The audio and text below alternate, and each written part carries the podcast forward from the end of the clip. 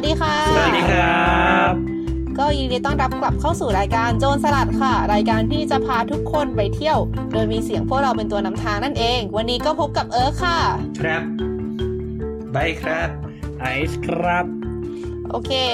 ก็สำหรับวันนี้นะคะ ผู้ที่จะมานำทางพวกเราไปเที่ยวก็จะเป็นทั้งสองหนุ่มไบรท์และไอซ์นั่นเองเดี๋ยว หลังจากไม่ได้ยินเสียงในรายการมานานเออปล่อยหลังจากที่ปล่อยให้เรากับแม่บีมคุยกันมาสองคนมานานนะคะน้องได้ไอข่าวเดมาบิวต์ว่าโจรสลัด เออ ได้ข่าววันนี้คือไอเป็นการมาเข้าร่วมโจรสลัดครั้งแรกของไอซ์ใช่ไหม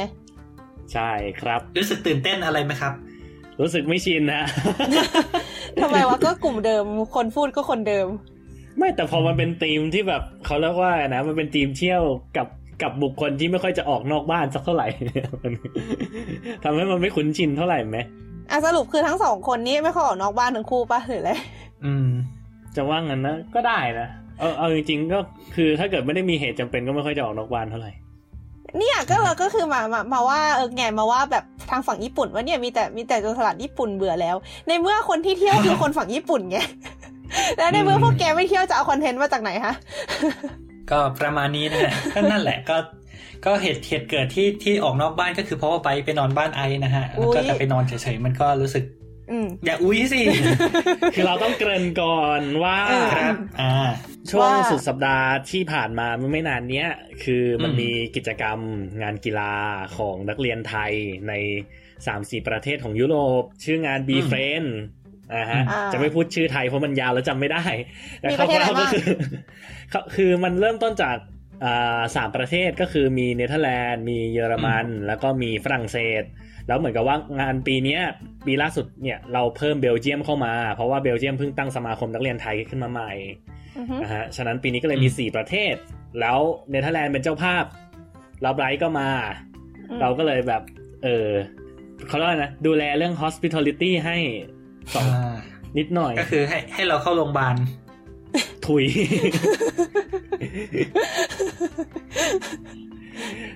ต้องแปลไหมเนี่ย hospitality คืออะไรอะแปลหน่อย แปลหน่อย นะครับผม ก็ให้นั่นไปสิไปกินอยู่อืมเออ จะจะไปว่าไปอยู่กินบ้านบ้านไอซ์เออ จะว่าไปเอ๊ะ hospitality มันแปลว่าอะไรแบบความเอาใจใส่ความดูแลต่าง ๆ อะไรอย่างนี้ป่ะอ่า การดูแลแขกอะไรประมาณนั้นน่ะ แบบแขกบ้านแขคือกจเมืริงๆตอนอ่าตอนตอนช่วงงานก็คือไปนอนนั่นแหละเขาคือเจ้าภาพเขาก็จัดโฮสเทลให้อะไรเงี้ยแล้วก็พอเหมือนเสร็จงานปุ๊บก็ไม่รู้จะทำอะไรก็เลยไปนอนบ้านไอซ์ต่อนะฮะแล้วก็เที่ยวแป๊บหนึ่งแล้วค่อยกลับ นั่นแหละ ดีค่ะดีคราวนี้ไอสิ่งที่เราจะมาเล่ากันวันนี้เนาะอืมเออเราเรียกมันว่ายังไงดี คือ คือมันโอเค คือเรา นอก นอกจากเรียกว่าไง นอกจากไอ้ไอ้ที่ที่เราไปมันแล้วเราก็ไปเที่ยวในรอตเตอร์ดัมไปในเมืองไปนู่นไปนี่อะไรเงี้ย แต่ไอ้ไอที่ที่เราไปมันเนี่ย เราคิดว่าคนปกติมันไม่น่าจะไปมาเท่าไหร่เนอะเดี๋ยวนะเดี๋ยวนะเออคือลอตเทอร์ดัมนี่คือเออเมืองที่ไอซ์อยู่ป่ะเมืองที่เราเรียนรอตเทอร์ดัมเป็นอืมเมืองที่เราเรียนส่วนอ่าฮะเราอยู่เมืองข้างเออ I see โอเค ชื่อสกีดามซึ่งอ่านภาษาเยอรมันว่าชีดามนะฮะเราก็อ่านชีดามไปตั้งนานอ้าวๆก็คือ SCH เนี่ย ภาษาดอยช์อะอ่านเฉอะใช่ไหมแต่ว่าใช่ภาษาดัชอ่านสเคอะ ครับโอเคค่ะอ่านก็แบบคืสอเคอะเหมือนสคูอะอ่าเอาจริงๆคือโอเคพวกแกก็คือคงเข้าใจกันอยู่สองคนเลยนะแบบภาษาที่แบบตัวที่มันเหมือนพยัญชนะติดกันเป็นพืชอะ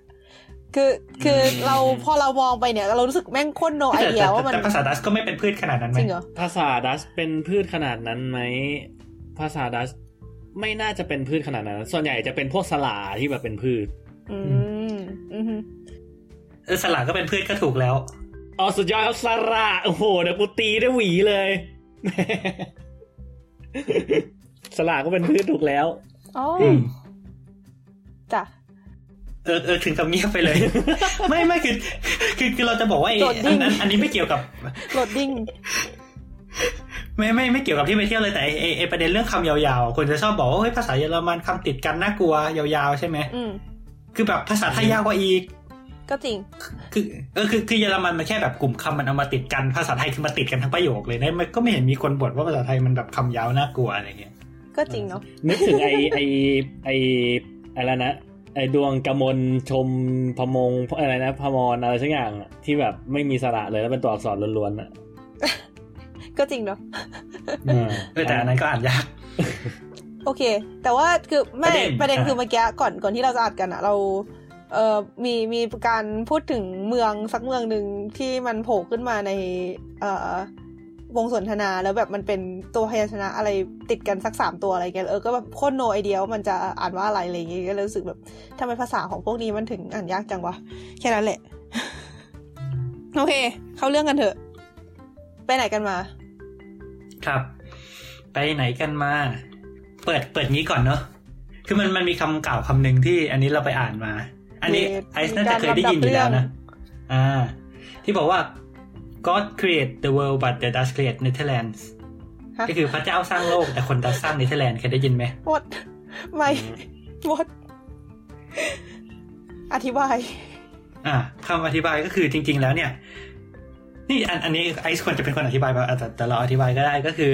เรียกว่ายังไงอะคือเนเธอร์แลนด์เนี่ยมันเป็นประเทศหนึ่งที่ถ้าเกิดใครจะ เคยพอเคยได้ยินเนี่ยเนเธอร์แลนด์เป็นประเทศที่พื้นที่แบบพื้นที่แบบจำนวนมากของประเทศเนี่ย อยู่ต่ำกว่าระดับน้ำทะเล เป็นประเทศที่แบบน้ำท่วมเต็มไปหมดแบบสองสองในสามของประเทศหรืออะไรสักอย่างเนี้ยแบบเป็นพื้นที่ที่เสี่ยงจะถูกน้ำท่วมอื้อหือพื้นที่หลาย ๆ ส่วนเนี่ยคือพายุเข้าทีแบบกลายเป็นทะเลไปเลยอะไรเงี้ยเพราะฉะนั้นในแบบในประวัติศาสตร์คือถ้าถ้าย้อนไปเนี่ยไปนั่งไปนั่งอ่านมาตั้งแต่แบบประมาณ 2,500 ปีก่อนเนี่ยเออเนเธอร์แลนด์มันเป็นเหมือนเป็นหนองน้ำอะไรเงี้ยแล้วมันก็แบบมี พอยิ่งแบบน้ำระดับน้ำทะเลสูงขึ้นเรื่อยๆ ประเทศมันก็ถูกน้ำท่วมขึ้นเรื่อยๆ คราวเนี้ยมันก็เหมือนมันก็เริ่มตั้งแต่ตอนนั้นที่คนดัชหรือคนคนที่อยู่ในเนเธอร์แลนด์เนี่ยคือเหมือนแบบใช้แบบสัพพะกำลังของตัวเองใช้เทคโนโลยีอะไรต่างๆ ในการสู้กับน้ำเพื่อที่จะแบบปกป้องประเทศของตัวเองจากทะเลอะไรเงี้ยนะฮะคำถามคือไอ้ที่ไปดูเนี่ยมันคืออะไรใช่ไหมอืมอืมอืมไอซ์ครับมันคืออะไรฮะ ก็ที่เราไปดูมันเป็นเหมือนกับศูนย์ให้ความรู้เรื่องการอืมระบบการจัดการน้ำนะฮะ ชื่อภาษาดัชมันคือ Het Kering House แล้วเขาก็จะมีคำบรรยายข้างล่างว่าแบบ Public Centrum Water ก็คือแบบเป็นเหมือนแบบ Public อ่า Water Center นะฮะ ก็คือแบบโอ้จะเป็นเหมือนอารมณ์ประมาณแบบศูนย์ให้ความรู้และพิพิธภัณฑ์เกี่ยวกับเรื่อง ระบบการจัดการน้ำของเนเธอร์แลนด์นะฮะอืมซึ่งก็เป็นหน่วยงาน ซึ่งมันถูกดูแลโดยแบบหน่วยงานการจัดการน้ำบวกกับตัว municipality ซึ่งก็น่าจะเรียกว่าอะไรนะ แบบที่เขาเรียกว่าอะไรนะแบอบตอบจเออจะว่างั้นก็ได้อะนะฮะที่ดูแลตรงนี้อีกทีหนึ่งใช่อืมอืม ก็นั่นแหละก็คือเรียกว่าไงคือจริงจริงๆแบบเนเธอร์แลนด์เป็นประเทศหนึ่งที่เขาเรียกว่าไงอะแบบเป็น เป็นอันดับต้นๆของโลกเรื่องการจัดการน้ำอยู่แล้วอะไรเงี้ย ตอนถ้าถ้าจะไม่ผิดอย่างตอนน้ำท่วมปีห้าสี่อะไรเงี้ยตอนที่เราเรามีปัญหาน้ำท่วมเนี้ย ก็จะมีคนชอบพูดแบบเฮ้ยเนเธอร์แลนด์โมเดลอย่างนั้นอย่างนี้นะว่าแบบเขาทำยังไงที่แบบประเทศของเขาจะต่อสู้กับน้ำได้อะไรเงี้ย fun fact ครับ ครับเอ่อกรุงเทพเคยส่งคนจากเนเธอร์แลนด์มาดู เอ้ยเคยส่งคนมาดูงานที่เนเธอร์แลนด์นะครับอือหือเรื่องน้ำท่วมใช่ไหมเนี่ยเนเธอร์แลนด์เสียเครดิตหมดเลยมาดูงานเนเธอร์แลนด์ได้แค่นี้เหรอวะอย่างงี้ เฮ้ยไม่ไม่ไม่ต้องห่วงไว้ยเออกกตประเทศไทยก็เคยส่งงานมาดูยุโรปไว้ก็ไม่ต่างกันเท่าไหร่ครับผมก็อาจจะอาจจะดูไม่ครบไงได้ไปครึ่งเดียว อืมโอเคโอเค คราวนี้เนี่ยเดี๋ยว เปิดรูปให้ดูก่อนแล้วกันยังไม่โอเค รูปรูปแรกนะฮะ เริ่มเริ่มยังไงดีไอซ์มันมันเขียนว่าอะไรเนี่ยมันคืออะไรนะเราจำไม่ได้ละอ่าฮะ คือประโยคข้างบนมันเขียนว่าเนเธอร์แลนด์เอ่อ land tussen zee en เอ่ออะไร rivieren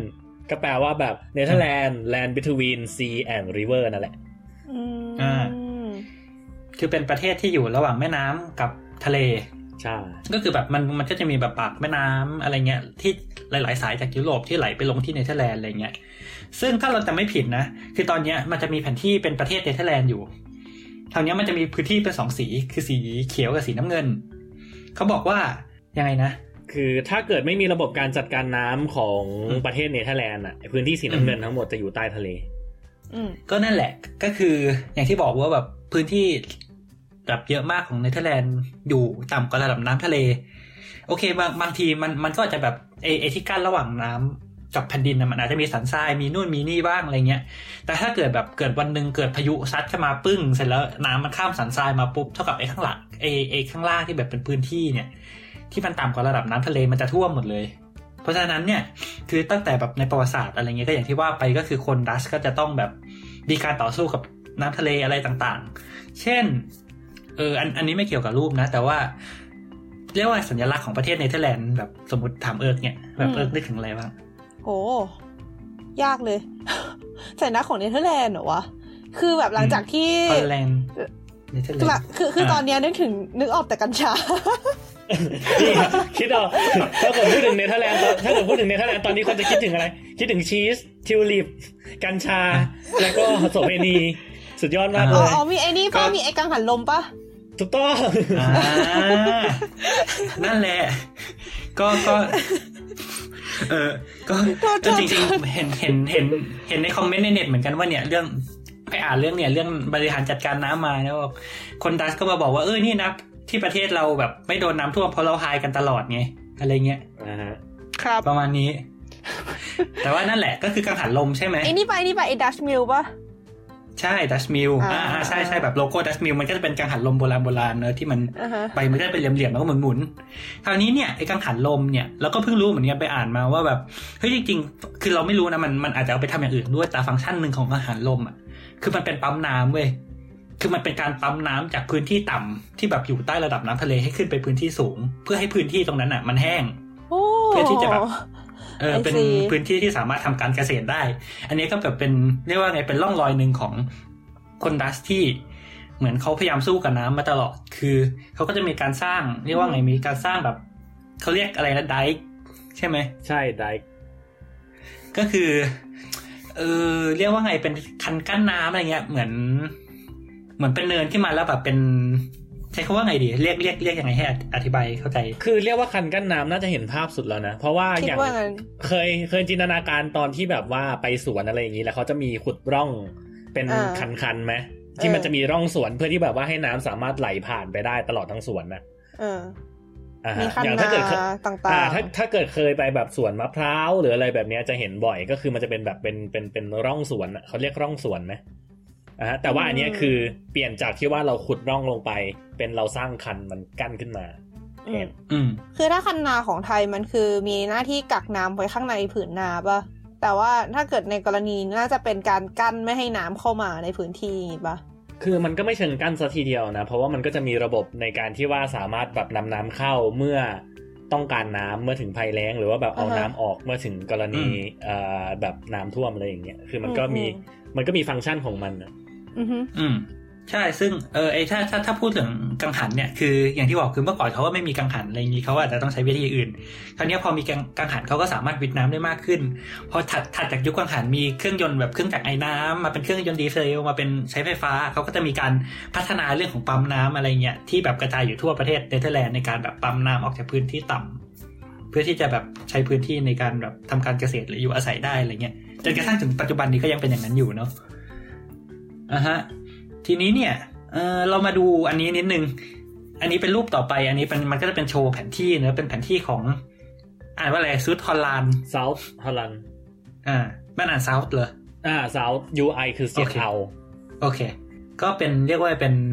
เป็นภูมิภาคหนึ่งของเนเธอร์แลนด์นี้ป่ะ ใช่คือถ้าต้องย้อนกลับไปก่อนว่าเนเธอร์แลนด์ประเทศไทยชอบเรียกว่าฮอลแลนด์สังเกตไหมสมัยก่อนเอาจริงคนคนทั้งโลกก็เรียกว่าฮอลแลนด์อ่าฮะซึ่งความจริงแล้ว แต่ว่าถ้าเป็นที่ญี่ปุ่นเรียกว่าดอยส์นะอะดัชปะเอ๊ะ เดี๋ยวนะไม่ดิดอยส์มันเยอรมันนี่หว่าโทษ ใช่ดัชปะเอ๊ะแล้วแล้วเนเธอร์แลนด์เรียกว่าอะไรล่ะแป๊บนึงแป๊บนึงแป๊บนึงแป๊บนึงโทษโทษโทษจำผิดจำผิด เอ๊ะเออเออพูดไปก่อนพูดไปก่อน search แป๊บอยากรู้ขึ้นมาอืมแต่ก็คือถ้าถ้าไม่แน่ใจอาจจะแปะลิงก์คำอธิบายแบบ difference between Netherlands and Holland ใช่ เพราะว่าคลิปนั้นอธิบายดีมากอะอ่าแต่ว่าอะมันไม่เหมือนคกันร่าวหรๆอก็คือ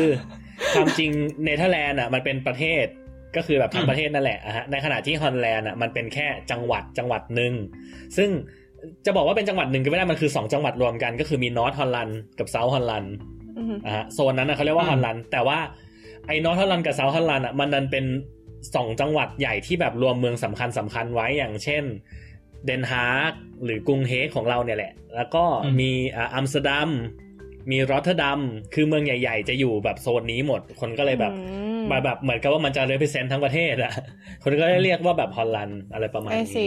โอเคแต่ความจริงเราหาเจแล้วคือประเทแล้วคือเนเธอร์แลนด์ที่ญี่ปุ่นเรียกเนเธอร์แลนด์ว่าโอลันดาอ่าฮะ ก็คือฮอลแลนด์เหมือนฮอลแลนด์เหมือนใช่ใช่ไทยเรียกฮอลันดาเหมือนที่ไทยเรียกอะอ่าฮะเออโอเค กลับมาที่แผนที่นะฮะ อันนี้ก็เป็นแผนที่ของเซาท์ฮอลแลนด์นะฮะ ก็คือเป็นภูมิภาคหนึ่งของของเนเธอร์แลนด์เป็นจังหวัดจังหวัดหนึ่งเนอะซึ่งสีฟ้าเนี่ย จะแสดงให้เห็นถึงที่อะไรที่เป็นแม่น้ำลำคลองนะฮะก็สังเกตว่าเรียกว่าไงอะมันก็จะแบบมีแบบแตกขยายเป็นน้ำแบบ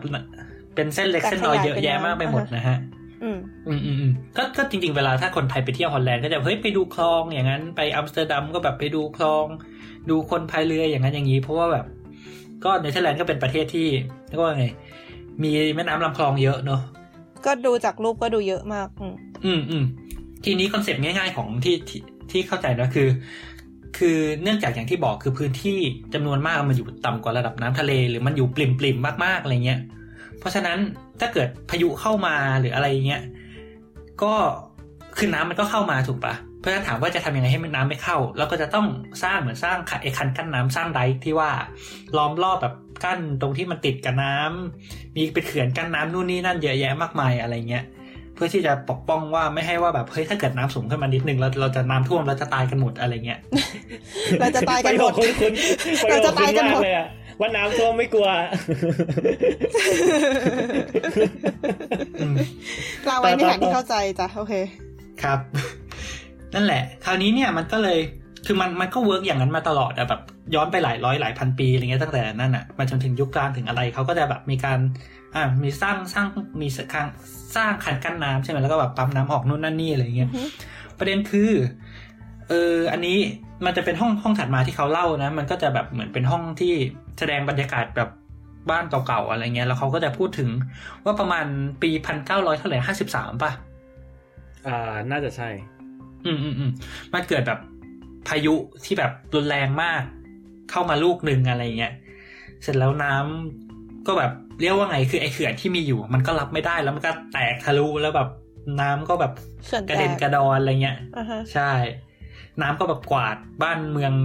ในฮอลแลนด์แบบเยอะแยะมากมายหายไปเลย คนก็ตายไปเยอะมากอะไรเงี้ยหลายพันคนอือหือ่าเขาก็เลยแบบเหมือนหลังจากนั้นแบบพวกเอ่อรัฐบาลเนเธอร์แลนด์ก็เลยแบบเฮ้ยไม่ได้แล้ว เราเราจะอยู่กันอย่างนี้ต่อไปไม่ได้แล้วนะเราจะต้องทำอะไรสักอย่างอ่าฮะอ่าคราวนี้ตัดมาเนี่ย อันนี้ถ้าถ้าเป็นในรูปเนี่ย อันนี้ลองเออลองอธิบายหน่อยเห็นอะไรไหมฮะอ่าเรานึกถึงไอเนี่ยไอเครื่องวัดระดับน้ำฝนอะมันเป็นเหมือนกับเป็นหลุมอะแล้วก็มีไม้บรรทัดที่ปักอยู่ในหลุมอ่าแล้วมันก็จะมีเป็นสเกลขีดขึ้นมาเรื่อยๆอย่างงี้ป่ะแล้วมันก็จะมีอ่าตัวใช่เลขเขียนว่าแบบลบหนึ่งเมตรบวกหนึ่งเมตรอะไรอย่างเงี้ย อืม ซึ่งไอไอไอไอไอจุดที่มันมันตั้งขึ้นมาเนี่ย คือเขาเขาทำเพื่อจะ represent ว่าแบบเฮ้ยอย่างที่บอกก็คือไอประเทศ เนเธอร์แลนด์เนี่ยมันมีพื้นที่ที่อยู่ต่ำกว่าระดับน้ำทะเลอ่าฮะเยอะมาก อย่างเช่น อันเนี้ยไอไอข้างล่างเนี่ยก็คือเหมือนอ่าเหมือน คือเขาเขาจริง ๆอะมันไม่ใช่หลุมจริง ๆ มันคือแท่งที่อยู่ข้างบนที่มันขึ้นไปบนบนแบบ มันที่มันตั้งอยู่บนพื้นอะอ่าฮะแล้วที่พื้นมันมีกระจก มันทำให้เหมือนมันก็เหมือนแบบสะท้อนจากข้างบนลงไปข้างล่างอะไรเงี้ยแล้วมันก็จะทำให้เราเห็นเหมือนเป็นหลุมลงไป ซึ่งอ่าอันเนี้ยมันคือ อย่างพื้นข้างล่างอะที่เห็นอะมันคือที่เห็นในกระจกอะนะคือเขาแสดงถึงระดับที่แบบเอ่อต่ำที่สุดของเป็นผืนผืนดินที่แบบต่ำที่สุดในฮอลแลนด์อะไรเงี้ยอ๋อในในในเนเธอร์แลนด์เอ่อมันชื่ออะไรนะไอซ์ตรงนั้น อืม นึกไม่ออกอะแป๊บนึงนะอะต่ำที่สุดเหรอ ต่ำที่สุดคือ Newer Curve and the Isle อ่า แต่แต่ว่าไอ้ที่ที่ว่าอยู่ในรูปเนี่ยไม่แน่ใจว่าใช่หรือเปล่านะอาจจะไม่ใช่เหมือนเขาเขาเขาเขาบอกไอ้ไอ้ที่มันลบหกเมตรกว่าๆป่ะอ่าอ่าอันนั้นคือ Newer เออ Curve ใช่ and the ใช่อัน Isle อันนั้นแหละเชียร์อืมอืมก็คือแบบก็คือพื้นที่เอ่อแบบเรียกเรียกว่าไงเมืองไอไอจุดที่ต่ำต่ำที่สุดของเนเธอร์แลนด์อะอยู่ต่ำกว่าระดับน้ำทะเลหกเมตรกว่าเชียร์ๆซึ่งอ่าฮะอันเนี้ยคือเขาเขาก็แสดงให้เห็นว่าแบบเฮ้ยมันลงไปลึกมากเลยนะ อะไรอย่างเงี้ยอ๋อคือคือเดี๋ยวนะ ภาพที่เห็นเมื่อกี้มันคือไม่ใช่หลุมอืมจริง ๆ แต่คือมันมันเหมือนอันมันมันคือสิ่งที่อยู่ในพิพิธภัณฑ์ใช่ปะใช่ใช่ใช่ใช่อ๋อมันเป็นตอนกระจกที่สะท้อนขึ้นมาอีกทีหนึ่งมองตอนแรกนึกว่ามันคืออยู่กลางแจ้งอ๋อเปล่าเปล่าเปล่ามันมันอ่าคืออ่ามัมันคืออยู่อยู่ในตึกโอเคซึ่งเรารู้สึกว่ามันเจ๋งมากเลยนะกับวิธีที่ว่าเขาครีเอทใช่ในการใช่ที่แบบว่าเอากระจกสะท้อนอะเพราะว่าเออถ้าเกิด เพราะว่าถ้าเกิดเอ่อลองดูในรูปก็จะเห็นว่าแบบเวลาที่ว่าเราสามารถอ่านตัวข้างบนก็จะเห็นว่ายังเป็นบวกหนึ่งเมตรอยู่ใช่ป่ะแต่ว่าอืมข้างล่างอืมตอนที่มันสะท้อนขึ้นมา ด้านใต้มันเขียนว่าลบหนึ่งเมตรแบบกลับด้านเออพอส่องกระจกเสร็จปุ๊บมันก็เลยยังเป็นลบหนึ่งเมตรให้เราได้เห็นอยู่ เชื่ออย่างเจ๋งอะเออดีดีดีดีดีซึ่งนั่นแหละไอ้ไอ้ตรงเนี้ยคือเขาเขาก็พยายามจะสื่อว่าแบบเฮ้ยไอ้พื้นที่ของของประเทศเนี้ยเฮ้ยมันมันอยู่ต่ำกว่าระดับน้ำทะเลจริง ๆ นะอะไรเงี้ย แล้วเขาก็จะมีกราฟแบบเหมือนเหมือนเป็นแผนภาพให้ดูด้วยว่าว่าเมืองต่างๆ ในในในเนเธอร์แลนด์เนี่ย มันอยู่ต่ำหรืออยู่สูงกว่าระดับน้ำทะเลมากน้อยแค่ไหนอือฮึอ่า ซึ่งอย่างเมืองอย่างอ่าอย่างเฮกหรือว่าลอสซาดามเนี้ยซึ่งเป็นเมืองใหญ่ ก็จะแบบอยู่สูงขึ้นมา เท่าไหร่ก็ไม่รู้อะประมาณเมตรสองเมตรเมตรไม่หนึ่งเกิปะนเออาคือปริ่มปริมๆมากในขณะที่แบบก็จะมีเมืองบางเมือง อย่างที่ว่าไปแล้วที่อยู่ต่ำกว่าระดับน้ำทะเลซะอีกอะไรอย่างนี้ ซึ่งมันก็แบบอย่างก็อย่างที่บอกนะมันก็มีความเสี่ยงมากมายที่แบบเฮ้ยเกิดน้ำท่วมขึ้นมาทีก็เละตุ้มเปะเพราะว่าแบบมันอยู่ต่ำกว่าระดับน้ำทะเลอะอืม อืมท่านี้นะฮะ นี่คือไอซ์ใช่ไหมคำถามคือยังไงฮะ ใช่ อันนี้เป็นวิดีโอนะฮะ แสดงไอซ์กำลังกำอะไรบางอย่าง แล้วก็เอาขึ้นเอาลงอ๋อโอเคขอบคุณสำหรับคำอธิบายที่ไม่ได้ทำให้ชีวิตกูดีขึ้นเลยแล้วก็ซูมหน้าไอซ์ครับครับ โอเค อ่าเขาเขาเขาก็บอกไงว่าแบบเฮ้ยน้ำมาทำไงปั๊มดีไหมอะไรเงี้ย คือคืออันอันเนี้ยมันก็จะเรียกว่าเป็นส่วนการแสดงที่ เรียกว่าไงมันมันก็จะเหมือนมีมีแทงน้ำนิดนึง แล้วก็จะมีแบบมีข้อความเขียนอยู่ข้างหลังแทงน้ำอะไรเงี้ยเพราะฉะนั้นสิ่งที่เราต้องทำคือเราก็จะต้องแบบเอาแบบยกคันโลกขึ้นลง เพื่อที่จะเหมือนปั๊มน้ำออกจากไอ้แทงนั้นอะอืมเพื่อที่จะอ่านข้อความ แต่ทีนี้เนี่ย พอเราปล่อยมือปุ๊บเราเลิกปั๊มปุ๊บน้ำมันก็กลับล้นขึ้นมาใหม่อะไรเงี้ยคือเขาก็จะสื่อประมาณว่าเฮ้ยจะคือ คือถ้าจะปั๊มน้ำออกไปเรื่อยๆ คือมันก็ได้นะแต่มันจะต้องปั๊มไปเรื่อยๆไงมันหยุดปั๊มไม่ได้ถูกไหมอืมปั๊มปุ๊บน้ำมันก็ซึมมาอีกอะไรอย่างเงี้ยไอซีทำยังไงอ่าฮะเราก็มาถึงเอ่ออะไรอันยิ่งอีพิกยิ่งใหญ่อลังการนะฮะของสิ่งที่เราจะมาดูกันจริง ๆ ของที่เนี่ย ก็คืออืมเดี๋ยวแป๊บหนึ่งนะโอเคขอแทรกนิดนึงได้ไหมอ่า เพิ่งสังเกตได้ว่าพิพิธภัณฑ์ไม่มีภาษาอังกฤษเลยอย่างงี้ปะอ๋อใช่ พิพิธภัณฑ์เอ้ยไม่มีภาษาอังกฤษเลย แล้วอันนี้คือ เอ่อใบเข้าใจได้เองมากแค่ไหนหรือว่าต้องให้ไอซ์ช่วยแปลคือมันมีอมันมี audio guide คือคือเขาแบบให้ให้เข้าเว็บได้แล้วมันก็จะแบบเหมือนเหมือนมี audio guide อะแหละแล้วมันก็จะมีเบอร์อยู่ว่าแบบเฮ้ยจิ้มเบอร์นี้แล้วเขาก็จะพูดแปลนะอ๋อแต่ว่าเอาจริงๆแม่งก็แบบมันก็งงๆปะใช่ไหมอืมเอ่อความจริงที่พิพิธภัณฑ์มี guide tour เป็นภาษาอังกฤษ แต่ว่าจัดเป็นรอบๆใหญ่ ๆ ซึ่งเขาก็จะมีโน้ตว่าแบบวันเสาร์คือถ้าเกิดเข้าไปที่เว็บไซต์ keringhuis.nl เนี่ยมันก็จะมีบอกว่า อ่าวันเขาเรียกว่าไงนะวีคไหนสัปดาห์ไหนวันไหนจะมีทัวร์ภาษาอะไร ซึ่งอ๋อออ่าที่เนี่ยถ้าเกิดแบบเปิดทัวร์ปกติอะจะมีรอบภาษาดัชรอบภาษาอังกฤษแล้วก็รอบภาษาเยอรมันอืมนะฮะแต่ว่าตัวเขาเรียกว่าอะไรนะ ถ้าเกิดเราไปแยกอย่างเงี้ย แล้วเรารู้สึกว่าไม่เข้าใจจริง ๆ อะ อ่าค่าเข้ามันจะอยู่ที่อืมสองยูสองยูห้าสิบอ่าฮะสองยูโรห้าสิบก็อยู่ที่ประมาณเกือบเกือบร้อยบาทไทย อะแต่ถ้าเกิดเราจ่ายสองเราจ่ายเพิ่มอีกสองยูหรือประมาณแปดสิบาทเนี่ยเขาจะให้ไกด์ทัวร์ด้วย แล้วเขาก็จะอ่าสามารถให้เราไปทำอย่างอื่นเพิ่มด้วยซึ่งเดี๋ยวจะเล่าต่ออีกทีไอซีโอเคค่ะ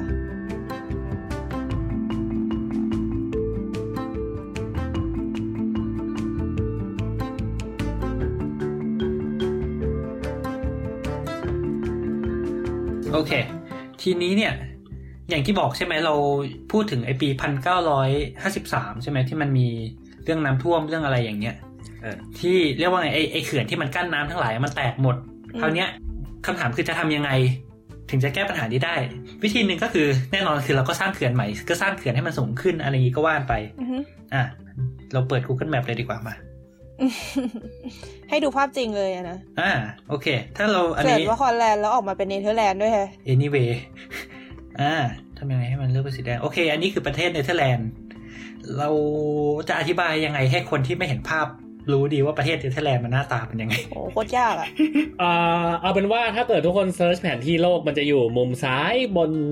เกือบสุดคืออยู่ตรงข้ามกับอังกฤษนะครับ คืออืมถ้าเกิดข้ามน้ำจากอังกฤษมาทางฝั่งตะวันออกเนี่ย ก็คือจะเจอเนเธอร์แลนด์เป็นอันดับแรกเลย เพราะว่าเนเธอร์แลนด์เป็นประเทศที่อยู่ซ้ายบนสุดของภาคพื้นทวีปยุโรปจ้ะอืมอือฮึ โอเค ก็อันนี้จริง ๆ คือต้องบอกก่อนว่าไอโครงการเรื่องพัฒนาไอเรื่องการบริหารจัดการน้ำของเนเธอร์แลนด์น่ะมันมีมันมีหลายโครงการ คือทางเหนือมันก็จะมีโครงการของมันที่ชื่ออะไรนะ มันมันอ่านว่าอะไรเซาเดอร์เซเหรอหรืออะไรเอ่อแป๊บหนึ่งต้องหาคำอะ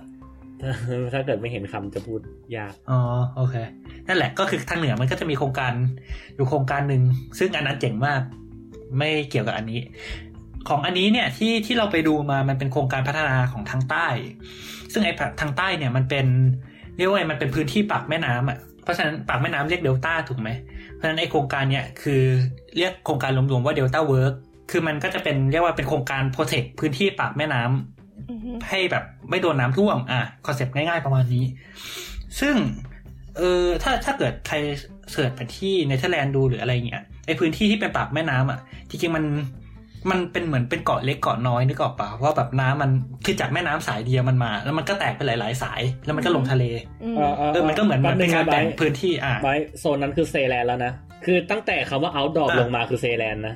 อ๋ออ๋อโอเคคนละจังหวัด เมื่อกี้เราพูดว่าอะไรเราพูดว่าฮอลแลนด์เหรอไม่ไม่คือเซแลนด์มันเป็นคนละจังหวัดกับ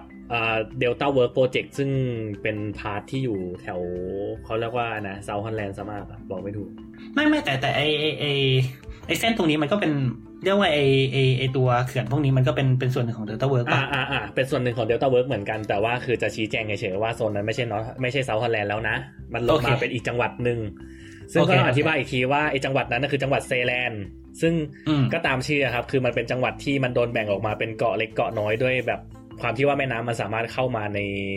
พื้นที่ภายในประเทศได้เลยแบบเต็มที่อะนะมันมันก็เลยดูเหมือนกับว่าเป็นเกาะเข้ามาอะอืมคราวนี้เนี่ยอันอันนี้เดี๋ยวจะอธิบายภาพรวมก่อนว่าไอโครงการ Delta Works มันคืออะไรแล้วก็เดี๋ยวค่อยไป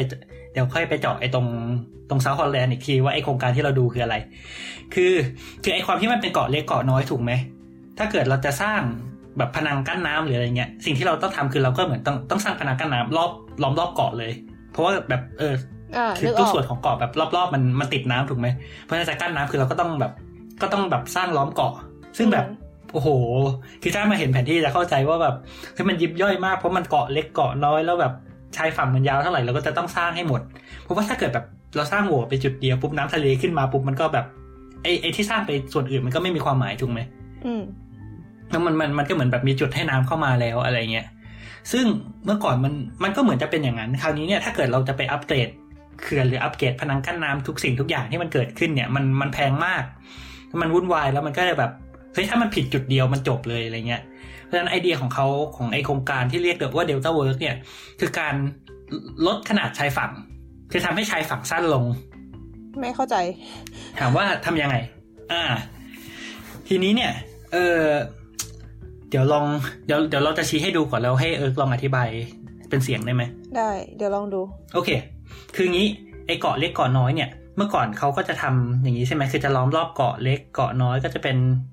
ทำเป็นเขื่อนกั้นน้ำอย่างนี้อือฮึอ่า ทีนี้เนี่ย มันก็เหมือนไอ้ตรงนี้ก็คือทะเลถูกไหมไอ้ไอ้ตรงที่อยู่ระหว่างเกาะเล็กเกาะน้อยก็คือทะเลอืมเพราะฉะนั้นคำถามคือทำยังไงเขา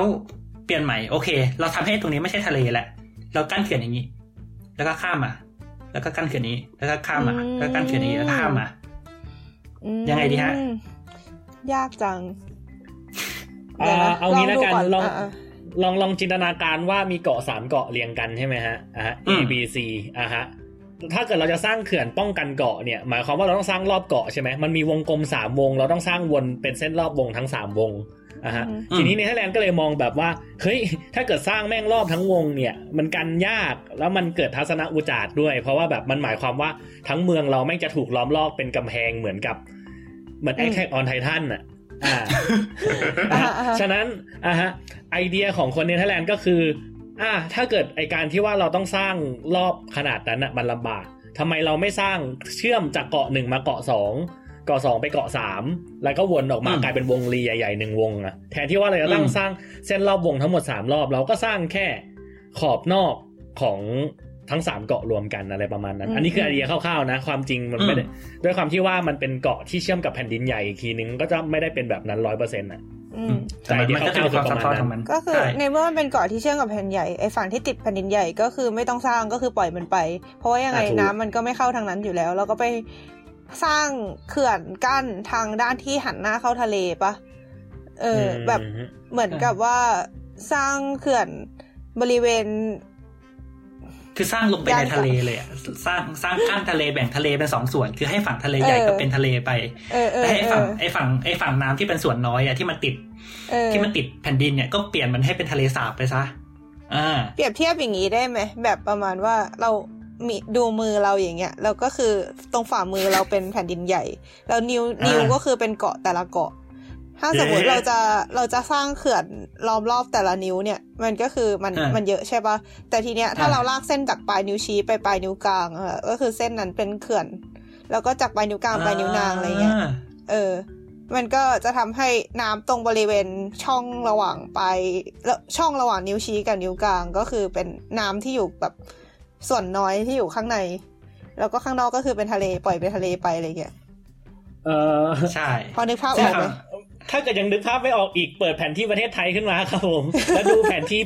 แล้วดูแผนที่พังงาภูเก็ตครับ ถ้าเกิดจะสร้างถ้าเกิดจะสร้างเขื่อนปกติเราเราจะสร้างเขื่อนป้องกันภูเก็ตอะคือเราต้องสร้างล้อมภูเก็ตใช่ไหมแต่อันนี้คือไอเดียคือสร้างเชื่อมตรงกำแพงระหว่างพังงากับภูเก็ตแทนที่ว่าเราจะต้องล้อมทั้งเกาะเราก็ไม่ต้องล้อมด้านบนอืมจบเย่ กลายเป็นว่าจากที่ว่ากูต้องรู้แผนที่นี้แล้วกูต้องรู้แผนที่ประเทศไทยอีกเหรอคนคนฟังถามก็ถ้าถ้าถ้ายังไม่รู้เรื่องก็ไปเปิดรูปดูเถอะฮะเออถ้าไม่รู้เรื่องก็ไปเปิดรูปแผนที่เนเธอร์แลนด์แล้วกัน ถ้าเกิดโอเคเปิดแผนที่เนเธอร์แลนด์มันจะมันจะเห็นเป็นสีเหลืองๆป่ะเป็นเส้นสีเหลืองๆอันนั้นอ่าเส้นสีเหลืองๆมันคือถนนใช่ไหมด้วยอ๋อมันเป็นถถนนนนอ่าคือในใน Google Map คือถนนอ่า แต่ว่าคือคือคือบนเรียกว่าไงไอ้เขื่อนที่มันลงไปในทะเลมันเป็นถนนด้วยไงคือเขาให้รถวิ่งผ่านได้มันเลยมันเลยจะเห็นอืมเป็นก็เส้นคืสีอเหถ้าลืเกิอดงๆเหมือนกันอะไรอย่างถ้างี้เกิดใครแบบอยากรู้แล้วไปเปิดแผนที่เนเธอร์แลนด์เนี้ยตรงบริเวณอืมใต้รอตเทอร์ดัมอะที่มันจะมีเกาะเล็กๆสามเกาะอะมันจะมีเส้นสีเหลืองเชื่อมระหว่างเกาะอยู่อะ ซึ่งไอ้เส้นพวกนั้นแหละคือเส้นเขื่อนถูกป่ะอืมโอเค หรือว่าก็จะจริงๆดูในในใน ในรูปที่เราจะเอาไปลงอะอ่าซึ่งถ่ายมาจากใน museum มันก็จะมีเหมือนกันอ่าซึ่งอันเนี้ยมันจะสรุปรวมหมดเลยว่าทั้งหมดมันมีกี่เขื่อนกันแน่คือจริงๆคือมันมันไม่ได้มีแค่แบบกั้นสามเขื่อนแล้วจบมันจะมีแบบรายละเอียดเล็กน้อยว่าแบบเฮ้ยข้างในมันจะต้องอย่างนั้นอย่างนี้อีกอะไรเงี้ยอือฮึแต่สังเกตว่าคือถ้าถ้าอันเนี้ยคือถ้าเกิดเรามองภาพรวมเนี่ยคอนเซ็ปต์มันคือการสร้างเขื่อนประมาณแบบเป็นสิบเขื่อนอะอืมทั้งประเทศอืม กระจัดกระจายสร้างเขื่อนลงไปในทะเลสร้างคันกั้นน้ำลงไปในทะเล เพื่อที่แบบสุดท้ายเราจะสามารถป้องกันพื้นที่ตรงเนี้ยจากน้ำท่วมได้อืมอันนี้คือคอนเซปต์ทั้งหมดของโครงการ Delta Work อันนี้คือสร้างลงไปถึงตรงพื้นทะเลตรงนั้นเลยใช่ไหมใช่ใช่อ่าอ่าใช่ใช่ใช่ไม่ไม่งั้นก็กั้นน้ำไม่ได้ไงเข้าเข้าใจแต่แบบกำลังคิดอยู่ว่าแบบอ่ามัมันมันลึกแค่ไหนอะไรเงี้ยอืมแล้วแต่แล้วแต่ตัวใช่เขื่อนเองเราว่าด้วยน่าจะเพราะว่าแล้วแต่เดลต้าพื้นที่เวิร์กด้วยมันไม่ใช่แค่การสร้างประตูแล้วจบกันนะ อืมอืม คือจริง ๆ เอาเอางี้ก่อนคือประมาณว่า เออ เหมือนคอนเซปต์เริ่มต้นอะ คือมันเป็นแค่เหมือนอย่างที่บอกคือการทำให้ชายฝั่งมันสั้นลง คือเราก็อาจจะทำเรื่องไงคือก็สร้างเป็นคันกั้นน้ำเอาดินไปถม เป็นแนวยาวๆปึ้งจบก็ได้อะไรเงี้ยแต่คราวนี้เนี่ยมันมีความซับซับซ้อนขึ้นมาเพราะว่าช่วงหลังๆ มันมีเรื่องของ มันจะมีประเด็นเรื่องสิ่งแวดล้อมเรื่องอะไรพวกนี้ถูกไหมอือฮึแล้วคิดดูว่าอย่างที่บอกมันเป็นปากแม่น้ำสมมุติว่าเราไปสร้างเขื่อนปิดมาเลยอะอืม คำถามคือน้ำจะไปไหนข้อแรก น้ำมันก็เออขึ้นมาสุดท้ายก็ท่วมอ่าอยู่ดีอะไรอย่างงี้ป่ะใช่ข้อสองคือต่อให้เราเอาน้ำออกไปได้ไอ้น้ำฝั่งที่ถูกกั้นมาที่มันอยู่ฝั่งทะเลมันก็จะเป็นน้ำเค็มต่อไปถูกไหมอืมแต่ไอ้น้ำที่มันกั้นที่มันอยู่ฝั่ง ฝั่งอะไรอะฝั่งฝั่งฝั่งที่เป็นฝั่งแม่น้ำอะมันจะกลายเป็นน้ำจืดอ่าแล้วอ่าซึ่งมันจะกระทบปลาตายเรื่องระบบนิเวศเรื่องปลาเรื่องนู่นเรื่องนี้มากมายอะไรเงี้ยอ่าฮะเพราะฉะนั้น คือเขาเขาก็เลยไม่สามารถสร้างคันกั้นน้ำธรรมดาได้ แต่เขาก็จะต้องสร้างให้มันเป็น เหมือนเป็นเขื่อนเป็นประตูน้ำเนี่ยอ่าซึ่งซึ่งโดยทั่วไปอะเขาอาจจะแบบปล่อยให้มันเปิดไว้ คืออมนึกออกป่าว่า อืม ก็คือให้น้ำมันไหลเข้าไหลออกมีเรื่องน้ำขึ้นน้ำลงได้ แต่พอมันมีสัญญาณเตือนว่าเฮ้ย พายุจะเข้าแล้วนะลำดับน้ำทะเลจะสูงขึ้นนะเขาก็ปิดอ๋อปิดให้หมดปึ้งเพื่อที่จะแบบป้องกัน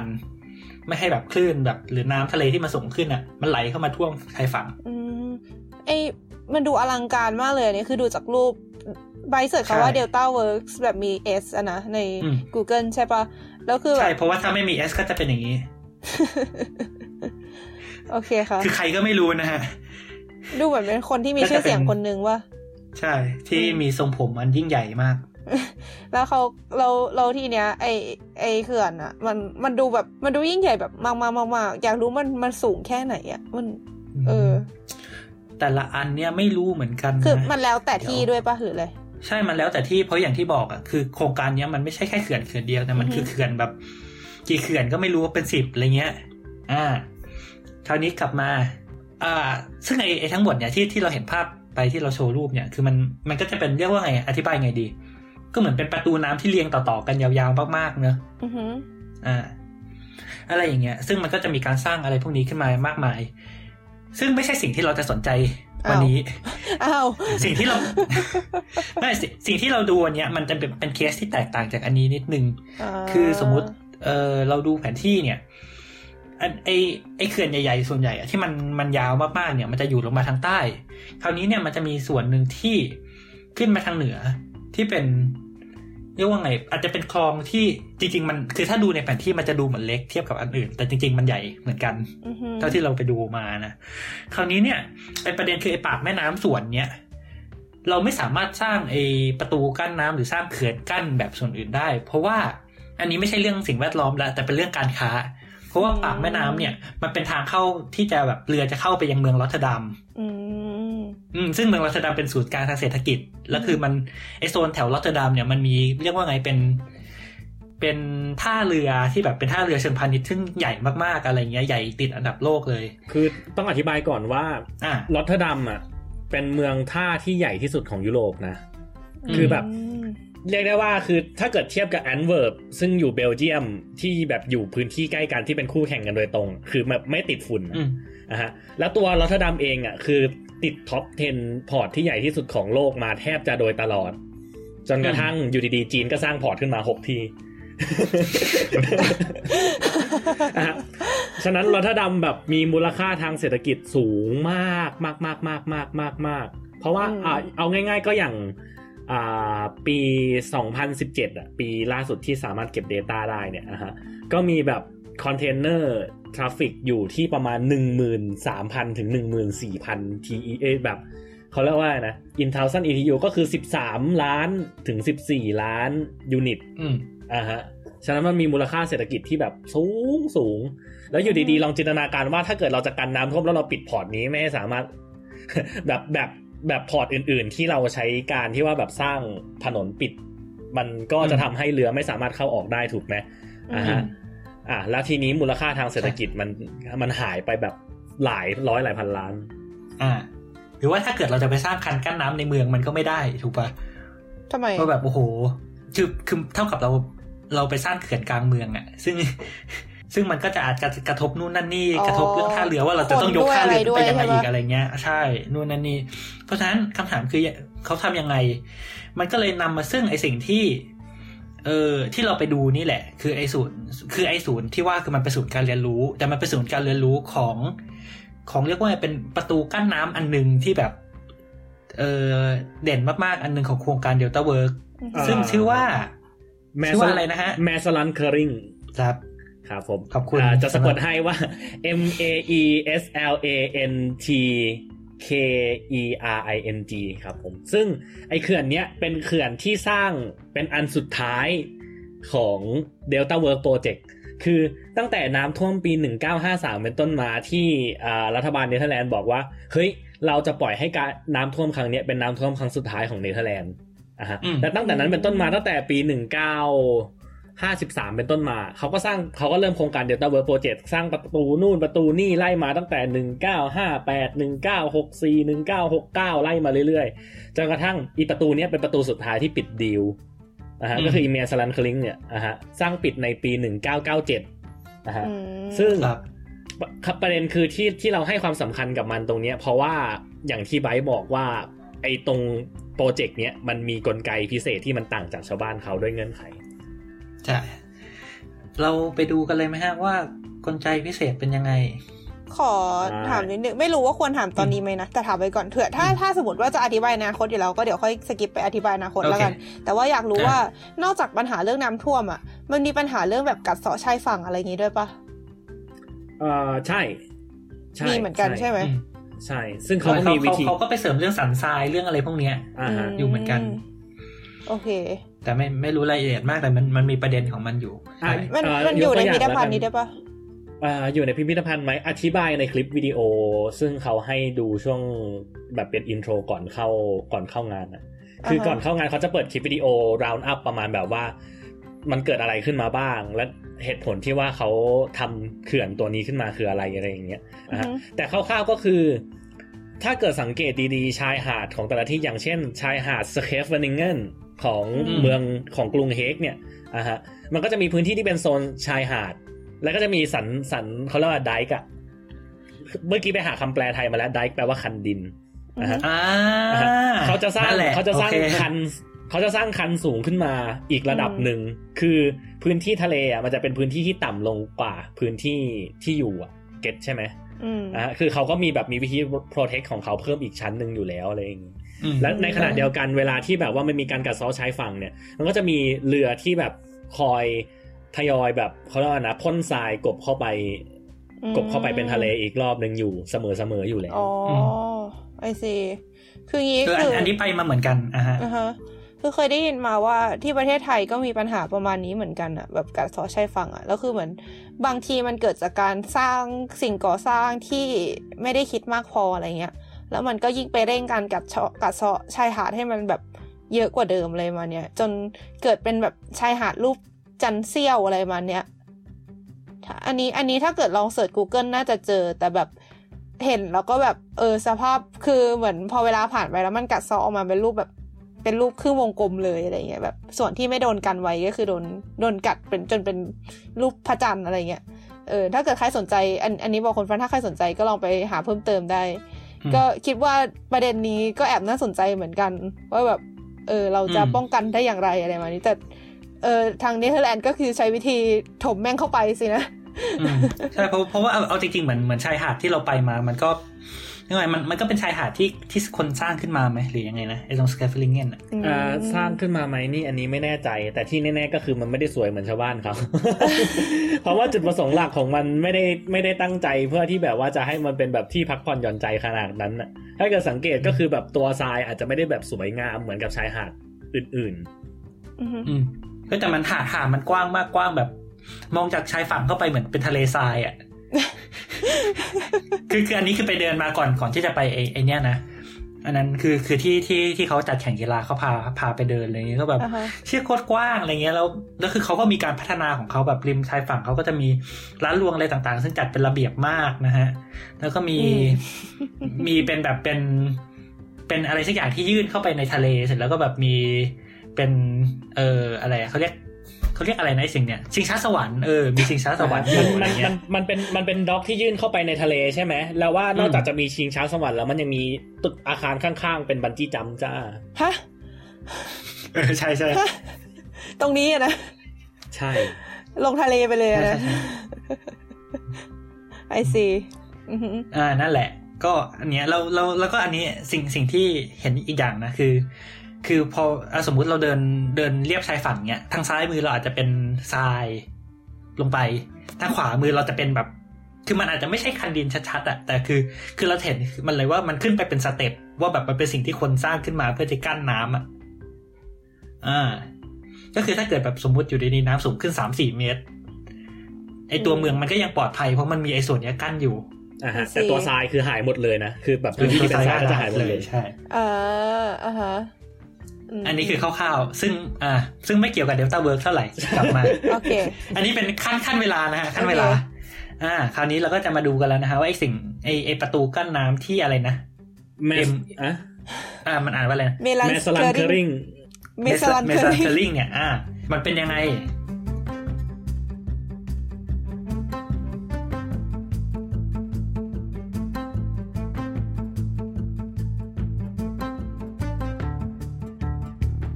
คือสิ่งที่เขา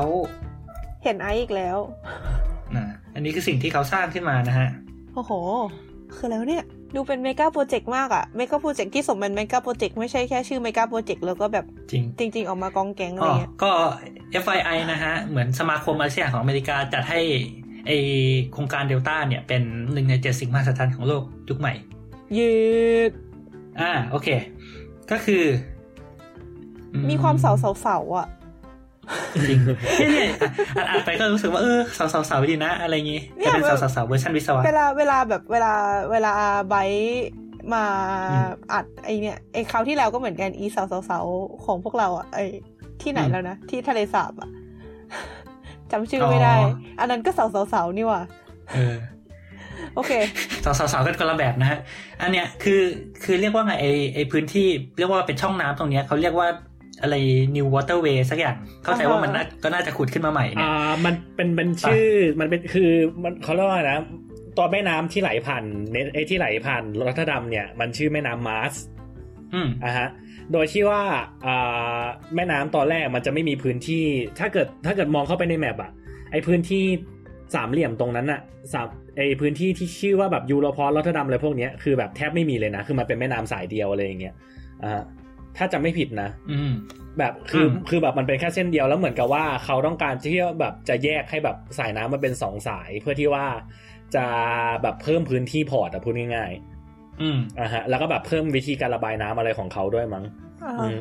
เขามันก็เลยขุดไอ้ตรงนี้ขึ้นมาชื่อว่า Newer Waterway ภาษาดัชก็แปลตรงตัวก็คือ New Waterway นั่นแหละอ่าอืมเดี๋ยวนะคือ คือคือคือเราเข้าใจถูกไหมว่าจริง ๆ แต่ก่อนแม่น้ำคือจะเป็นกว้างๆหนึ่งอัน แต่ว่า เอ๊ะ เดี๋ยวนะหนึ่งาอันนี้คือไปสร้างเกาะกคืลางอแม่น้ำคือสร้างเกาะกลางแม่น้ำใช่ไหมไม่ไม่เดี๋ยวขอเช็คดูอีกทีนึงก่อนแล้วกัน อืมคือคืองงว่าถ้าสร้างแม่น้ำแล้วคือไอ้ส่วนที่เป็นเกาะกลางแม่น้ำแต่ก่อนคือเป็นอะไรวะคือคือคือเป็นแบบแผ่นดินเหรออืมกำลังกำลังงงเล็กอืมคือก็เดี๋ยวเดี๋ยวให้แป๊บนึงนะให้ไอภาพซ์ดูไปก่อนๆภาพที่เราเห็นตอนเนี้ยคือแบบเป็นแม่น้ำ เป็นแม่น้ำสายใหญ่ๆแล้วเหมือนอารมณ์แบบเวลาเราเป็นอยู่บนถนนแล้วไม่มีเกาะกลางถนนน่ะ เออ แต่คือเปลี่ยนถนนเป็นแม่น้ำอะอารมณ์นั้นเลยอะประเด็นคือแม่น้ำมันใหญ่มากแล้วแม่เกาะกลางแค่แม่น้ำก็คือแบบแคบมากเมื่อเทียบกับแม่น้ำอะไรเงี้ยเหมือนจะหักอะแบบอืมโอ้อะไรประมาณซึ่งอันนี้อันนี้จริงๆ มันเป็นส่วนหนึ่งของโปรเจกต์ด้วยเดี๋ยวเดี๋ยวค่อยว่ากัน อ๋อ คืออันนี้โอเคคือคนประมาณก็นี้สร้างอะเราเราคิดว่าคนสร้างหรือไม่คือถ้า มันมันไม่น่าจะอยู่มันไม่น่าจะมาอยู่แล้วอะแต่ไอ้แต่เดี๋ยวเดี๋ยวค่อยว่าคือกันเขาเขาเขาออกโครงการมาเพื่อขุดเพื่อทำแบบเพื่อเพื่อเอื้อประโยชน์ต่อการที่ว่าทำ portอืมหมายถึงแบบว่าอ่าเขาเรียกว่านะแบบเพื่อเพื่อเพื่อการโอเปเรตของท่า ไม่ใช่ว่าแบบเป็นแบบเดลต้าโดยตรงมั้งถ้าจำไม่ผิดอืมอ่าฮะ ก็เอ้คืยอแป๊บนึงอืมแต่โครงการเนี้ยมันเกิดขึ้นมาตั้งแต่หนึ่งพันแปดร้อยหกสิบสามแล้วนะ หนึ่งพันแปดร้อยเจ็ดสิบสองอะไรอย่างเงี้ยก็คือก่อนเป็นโคครนงละการเฟเดสลต้ากันนานมาก ๆ ใช่อืมอือหือคราวเนี้ยโอเคคือเดลต้ามันเข้ามาทีหลังเพื่อที่จะแบบเฮ้ยจะเราจะกั้นน้ำกั้นกั้นเรื่องน้ำท่วมยังไง แต่คราวเนี้ยก็อย่างที่บอกคือเราไม่สามารถสร้างเขื่อนลงไปตรงๆ ได้ไม่งั้นอ่าเรียกว่าเรือมันจะผ่านไม่ได้ถูกไหมอือหืออืมคราวนี้จะมาทำเป็นประตูน้ำอะไรเงี้ย คือ คือมันมันก็ต้องใหญ่มากๆนึกออกปะเรากำลังแบบพูดถึงเรือสินค้า เรือขนส่งสินค้าระหว่างประเทศอะไรเงี้ยเออเพราะฉะนั้นวิธีของเขาก็เลยเป็นอย่างนี้ฮะเรียกว่ายังไง เออเหมือนวงเวียนอืมอ่าเหมือนอ่าวงเหมือนวงเวียน โอเค คือวิธีของเขาคือทำอ่าถ้าถ้าพูดรวมๆก็คือมีประตูน้ำคือประตูมันก็ต้องมีสองส่วนใช่ไหมที่มันจะปิดเข้าหากัน เป็นบานพับ อ่า เป็นบานสองบาน เออ คราวนี้ไอ้ประตูแต่ละฝั่งเนี่ย มันจะถูกเอาขึ้นไปเกยตื้นอยู่บนชายฝั่งแต่ละฝั่งอยู่ก่อนมเพื่อที่จะแบบให้ให้ทางน้ำมันฟรีๆและให้เรือมันผ่านได้ อืมคราวนี้เนี่ยถ้าเกิดแต่ถ้าเกิดแบบเฮ้ยเรารู้สึกว่าแบบพายุกำลังจะเข้าน้ำกำลังจะเพิ่มสูงขึ้น เราจะต้องปิดประตูแล้วเขาก็จะเหวี่ยงประตูจากไอ้ไอ้ที่มันอยู่บนฝั่งอะแต่ละฝั่งอะเออให้มันมาปิดลงตรงกลาง แล้วก็แบบอยู่ในน้ำเพื่อที่จะกั้นน้ำไม่ให้ทะลักเข้ามาอ่าฮะอือฮึ เราเราอธิบายหน้าตามันยังไงดี โอ้โห ยาก ยากกว่า นัด เออโห เหมือนเคียว จะว่าแบบมันเหมือน คือลองจินตนาการอารมณ์ประมาณแบบอ่าจับเขาเรียกว่าเหมือนนะเรือจัไวกิ้งเรืออะไวกิ้งตะแคงเออเออ จับเรือไวกิ้งตะแคงสองอันนะฮะเออโดยที่ว่าแบบมีจุดหมุนอยู่ฝั่งเอยมีจุดหมุนอยู่นะแล้วถึงเวลาอ๋อก็คือหมุนเอาเรือไวกิ้งสองลำมามาปิดน้ำอะอะไรประก็มาณคือเอานั้นเอาเอาเรือไวกิ้งไอ้ไอ้เครื่องเรือไวกิ้งแบบจับนอนนะใช่เอใช่อ มีมีอ่ามีเรือไวกิ้งอยู่สองอัน แล้วก็เอามาจับนอนบนชายฝั่งสองอัน แล้วพอถึงเวลาก็คือ ก็คือเหมือนเวลาเรือไวกิ้งมันหมุนอะก็คือแบบที่ที่มันก็จะแกว่งอะเออมันจะแกว่งแบบที่มีจุดหมุนจุดเดียวอยู่ข้างบนใช่ปะอันนี้ก็คือจุดอืมหมุนจุดเดียวอยู่บนฝั่ง แล้วก็มันก็แกว่งเอาอีส่วนที่เป็นเรือมาลงน้ำป่ะใช่ใช่ซึ่งเดี๋ยวแล้วมาปิดกันตรงกลางเขเยว่ไซึ่งไอไอเดียของประตูเนี้ย คือมันต้องมีการแบบดีเบตกันมาสักพักแล้วนะว่าจะอยากให้แบบประตูนี้แบบมีสภาพแบบไหนอะไรอย่างเงี้ยแล้วมันใช่แอนอัพด้วยแบบโมเดลนี้ ซึ่งเหมือนไอ้ไอ้ไอ้ตรงที่เขาดีเบตที่เราเหมือนจะไม่ได้ถ่ายมา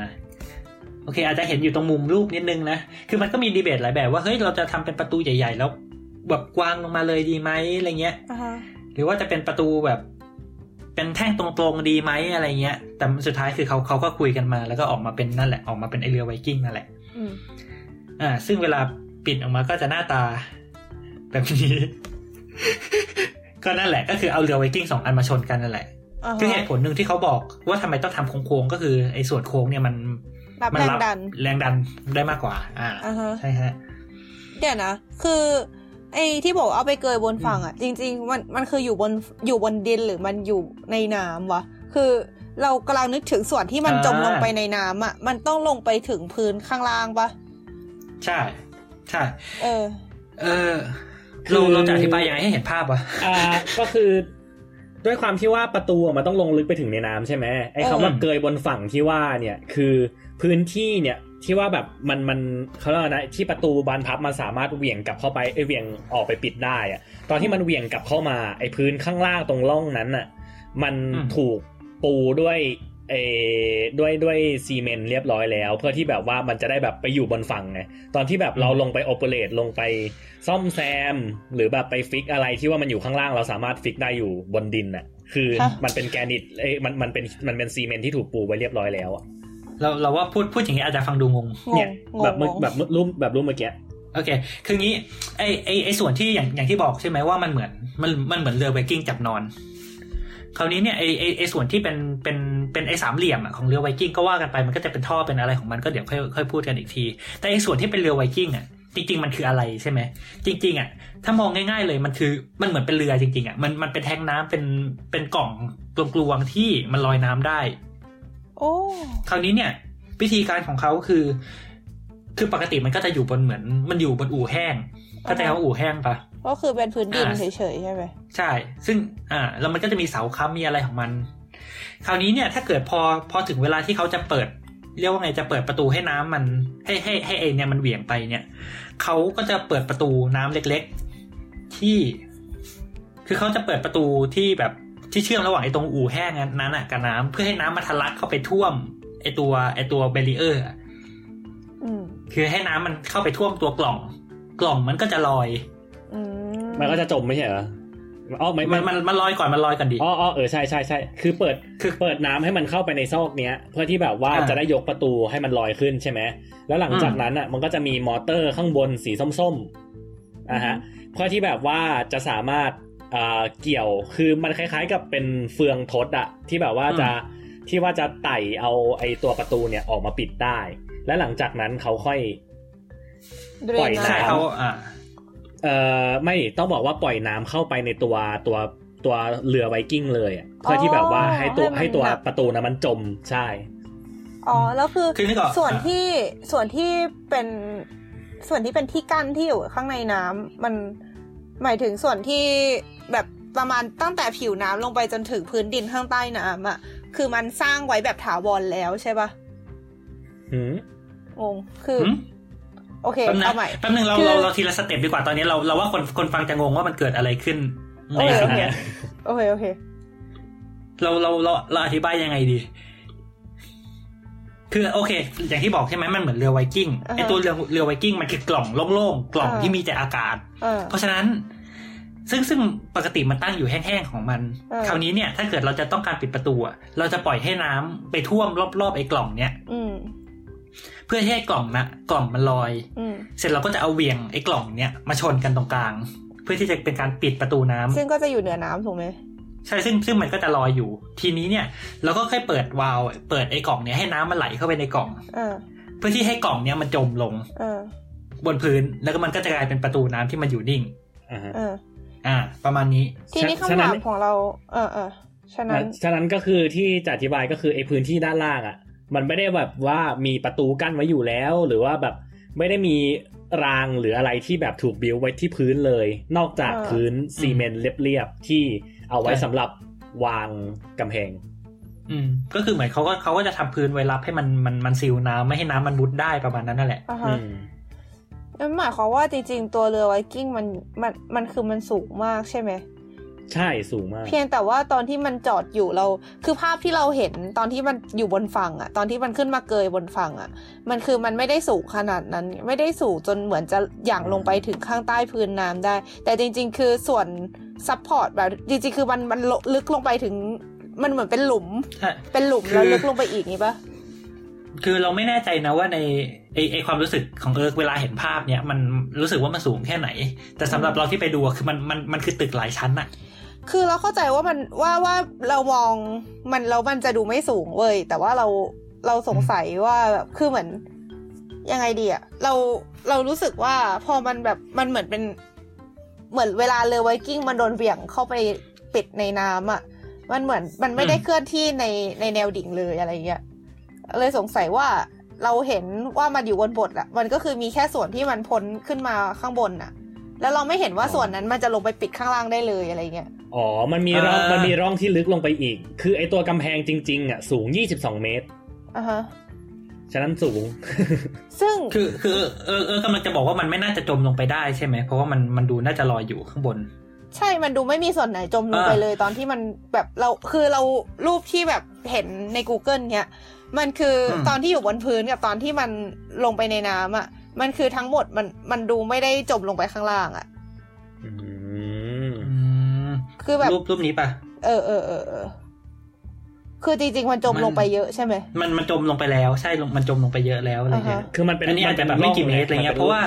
อ่า ตอนที่ยกอะมันคือเขาปล่อยน้ำให้มันลอยขึ้นมา มันก็ไม่ได้แบบว่าต้องใจจะให้แบบมันลอยสูงขนาดนั้นนะแค่ต้องการจะให้มันลอยเพียงพอที่ สามารถให้ตัวประตูลอยขึ้นไปเกี่ยวกับเฟืองทดได้กับมอเตอร์อะเพื่อที่ว่าจะได้อ่าฮะไล่มันออกไป แล้วก็พื้นข้างล่างมันไม่ขูด มันจะได้ไม่พัง เอออืมทีนี่นี้คือประเด็นไอตอนที่มันขึ้นมาพักอยู่บนบกเนี่ยคำถามของเราคือ ส่วนที่อืมเป็นเรือไวกิ้งอะ จริง ๆแล้วอืมมันมันมันจมลงไปใต้ดินอีกใช่ไหมหมายถึงแบบใช่ มันมันมีร่องที่ให้เรือไวกิ้งเข้าไปเข้าไปอยู่ในนั้น คือใช่ส่วนใช่ที่เราเห็นใช่จากบนดินคือมันไม่ได้มีแค่นั้น มันมีลงไปข้างล่างอีกจริงๆด้วยด้วยนิดนึงเราเราเราเริ่มเข้าใจคำถามของเอิร์กแล้วคือจริง ๆ อะ เราจะพูดยังไงให้เข้าใจดี แต่คือ คือไอไอประตูเนี่ย คือมันไม่ได้อยู่ความสูงเท่าเดิมนะตอนตอนที่มันอยู่บนอู่แห้งอะอ่าฮะอยู่บนฝั่งกับตอนที่มันจมลงไป คือจมลงไปอะเทียบกับความสูงแต่เดิมอะอันนั้นคือมันคือมันจมลงไปจริงเออ อือฮึๆอืม ซึ่งไออ่าการจมลงไปเนี่ยเพราะว่าไอตรงจุดหมุนของมันอะที่เราเห็นน่ะอืมที่จริงอะจุดหมุนตรงเนี้ยมันเป็นจุดหมุนกลมๆก็คือมันมันไม่ได้เคลื่อนที่แค่ได้แบบให้มันเหวี่ยงไปเหวี่ยงมาได้อะอ่าอืมมันแต่มัถ้านเกิดมันมันไม่ใช่แค่อะบานพับ แต่ว่ามันเป็นเหมือนอืม shoulder joint shoulder joint คืออะไรคือ นึกถึงไหล่อะที่แบบว่ามันสวิงซ้ายมันสวิงซ้ายขวาได้มันสวิงขึ้นลงได้อะอ่าฮะนะฮะ ฉะนั้นตอนที่ว่ามันสวิงมามันก็เหมือนกับแบบว่ายกไหล่เราขึ้นซ้ายขวาแล้วมันก็วนกลับเข้ามาหาตรงกลาง เอ้ยแบบ เออ แล้วก็ค่อยปล่อยลงเก็ตใช่ไหมอ่าฮะฉะนั้นมันไม่ได้เก็ตแบบมันไม่ มันไม่ใช่บานพับที่แบบแค่ซ้ายขวาแล้วจบกันนะอืม ซึ่งโอเค อันนั้นเข้าใจแล้ว แต่ถึงกระนั้นก็ตามเรายังคือคือถ้าเกิดมองแค่ว่า แบบมองแค่รูปก่อนและหลังอะรูปที่อยู่บนพื้นกับใต้น้ำอะเรายังรู้สึกว่า แบบมันไม่ได้จมลงไปเยอะขนาดที่ว่าจะลงไปถึงใต้น้ำอยู่ดีไงเราก็เลยสงสัยว่าอ๋อจริง ๆ แล้วมันมันมีเยอะกว่านั้น มันมีเยอะกว่าที่เราเห็นว่ามันอยู่บนดินใช่ไหมอะไรอย่างเงี้ยอ๋อก็มีเยอะกว่าครับ โอเค ค่ะถ้าอัเกินดนี้ก็เป็นวิดีโอนะฮะเออจาก YouTube สามารถเสิร์ชได้ m i s l a n Flood Defense Closing อะไรก็ว่านไปเอ่อลอง ลองดูภาพก็คือตอนแรกมันก็ไอไอตัวประตูน้ำก็อย่างที่บอกมันก็เหมือนเป็นเรือเป็นกล่องอะไรอย่างที่มันลอยน้ำที่มันจะค่อยๆปิดไปชนกันตรงกลางอ่าฮะอันอ้าวอ่าไม่มีไม่มี stage จม เออ มันไม่ไม่มี stage จมให้ดูนะ แต่หลังจากนั้นมันก็จะจมลงไปอะไรอย่างนี้ เสริมนิดนึง เพราะว่าเราพูดถึงเรายังไม่ได้พูดถึงเรื่องไซส์ของมัน คืออมด้วยความที่ว่าไอ้ตัว Newer Water w a k เนี่ย มันมีความกว้างอยู่ที่ประมาณ 480ถึง675 เมตรขึ้นอยู่กับพื้นที่อะนะ อะฮะอืมฉะนั้นสังเกตว่าไอ้ตรงที่ว่ามันเป็นประตูมัน dock เข้ามาเอ๊ะตรงตรงที่ว่ามันเป็นที่โอเปเรตประตูเนี่ยมันจะเป็นแบบยื่นเข้ามาจากเป็นแผ่นดินยื่นเข้ามาสองด้านให้มันแคบลงมาหน่อยอะฮะแล้วหลังจากนั้นไอ้ตัวประตูเนี่ยมันอย่างที่บอกไปว่าสูง 22 เมตร แล้วก็อืมความกว้างของตัวของตัวบาเรียอะฮะอยู่ที่ 210 เมตรนะฮะโดยที่ว่าก็จะมีเอ่อแขนของมันอะยาว 237 เมตร เพื่อเชื่อมอือฮึกับจุดหมุนนะอะฮะซึ่งด้วยความสูงเนี้ยหมายความว่ามันคือความสูงระดับเดียวกับการที่ว่าเราจับหอไอเฟลตะแคง อืมอะฮะ เหมือนเอาเหมือนเรากำลังสร้างหอไอเฟลสองอันจับตะแคงแล้วเอามาหมุนมาชนกันอืมนะฮะ มันก็เลยทำให้ไอตัวโปรเจกต์เนี้ยไอตัวประตูเนี้ยเป็นหนึ่งในสิ่งปลูกสร้างที่สามารถเคลื่อนไหวได้ที่ใหญ่ที่สุดในโลก อืมอือหือจ้ะไอซีอืม โอเค อุ้ยภาพนี้เห็นชัดมากเลยอะคือขออธิบายนิดนึง คืออันเนี้ยใบกำลังอธิพบายยายามฮะเสิร์ชวิดีโอ YouTube ให้เห็นชัดๆอยู่ใช่ไหม ซึ่งมุมที่เห็นตอนนี้คือเห็นเป็นมุมข้างของไอเรือไวกิ้งตกลงมันกลายเป็นเรือไวกิ้งไปแล้วเนาะของไอเรือไวกิ้งที่ที่แบบมันเกยอยู่บนฝั่งอะทีเนี้ยเราตอนแรกอะพอได้ยินเขาว่าเกยอยู่บนฝั่งอะคือเราอะเข้าใจว่าทั้งหมดฝั่งคือพื้นดินเรียบๆอะแล้วเอาเรือไวกิ้งไปแปะบนนั้นอะ แต่จริง ๆ แล้วไม่ใช่ จริง ๆ แล้วบนฝั่งอะมันมีการขุดหลุม แล้วเรือไวกิ้งจริง ๆ คือ ด้วยความที่แบบมันสูงมาก เพราะฉะนั้นมันเลยขุดหลุมแล้วเอาไอ้ส่วนที่มันสูงๆอะเอาลงไปในหลุมอืมเออ เพื่อที่มันจะได้ไม่ไม่ขึ้นมาสูงเกินไปอะไรเงี้ย เอออ่าฮะออที่เราพพะยาฉะยานั้มนเล่ากันมา15นาที เออสามารถบรรยายให้มันเข้าใจง่ายได้ภายใน2นาทีสุดยอดมากครับ เดี๋ยวเดี๋ยวเดี๋ยวไม่แต่คือปรบมือเมื่อกี้เมื่อกี้ถ้าถ้า แต่เอาจริงไอ้เมื่อกี้ก็รวบรัดไปนิดนึงหมายถึงแบบถ้าถ้าเราไม่ได้ฟัง ถ้าเขาไม่ได้ฟังที่เราเถียงกันมาเมื่อกี้สิบห้านาทีก็อาจจะไม่ get ก็ได้นะไอ้เมื่อกี้อืมอ่าฮะก็ถ้าเอถ้าอไม่ในก็ดูรูปฮะเออก็ไป search วิดีโอ YouTube เอ่อถ้าถ้าเกิดในเห็นถ้าถ้าเกิดดูในรูปเนี่ยมันก็จะเห็นอีกว่าข้างบนเรียกว่าไอ้ข้างบนเรือไวกิ้งอะมันจะมีอะไรสักอย่างเป็นซี่ซี่ซี่ซี่ซี่ซี่ถูกไหมอ่า ซึ่งซึ่งไอ้ซี่ซี่นี่แหละคือสิ่งที่มันจะไปอ่าเรียกว่าไงมันจะมันจะมีแบบเหมือนมีเฟืองมีอะไรไปหมุนมันอ่าเพื่อที่จะทำให้ไอเรือไวกิ้งเนี่ยมันเคลื่อนไปได้เวลาที่มันลอยน้ำเอออ่าฮะอือ่าฮะมซึ่งอันนี้อาจจะต้องเรียกสาวๆๆมาคุยอาจจะอาจจะเป็นวิดวะเปล่า เออฮะเออ มันดูวิสวิทวะไปมากดูวิดวะกว่าเนอะเออเออเราสงสัยว่าตรงที่เรือไวกิ้งสองอันมันไปชนกันอะคือมันจะต้องมีแบบอืมมีการแบบเป็นคล้ายๆล็อกให้มันลงล็อก อ่าติดกันพอดีอะไรอย่างงี้ป่ะ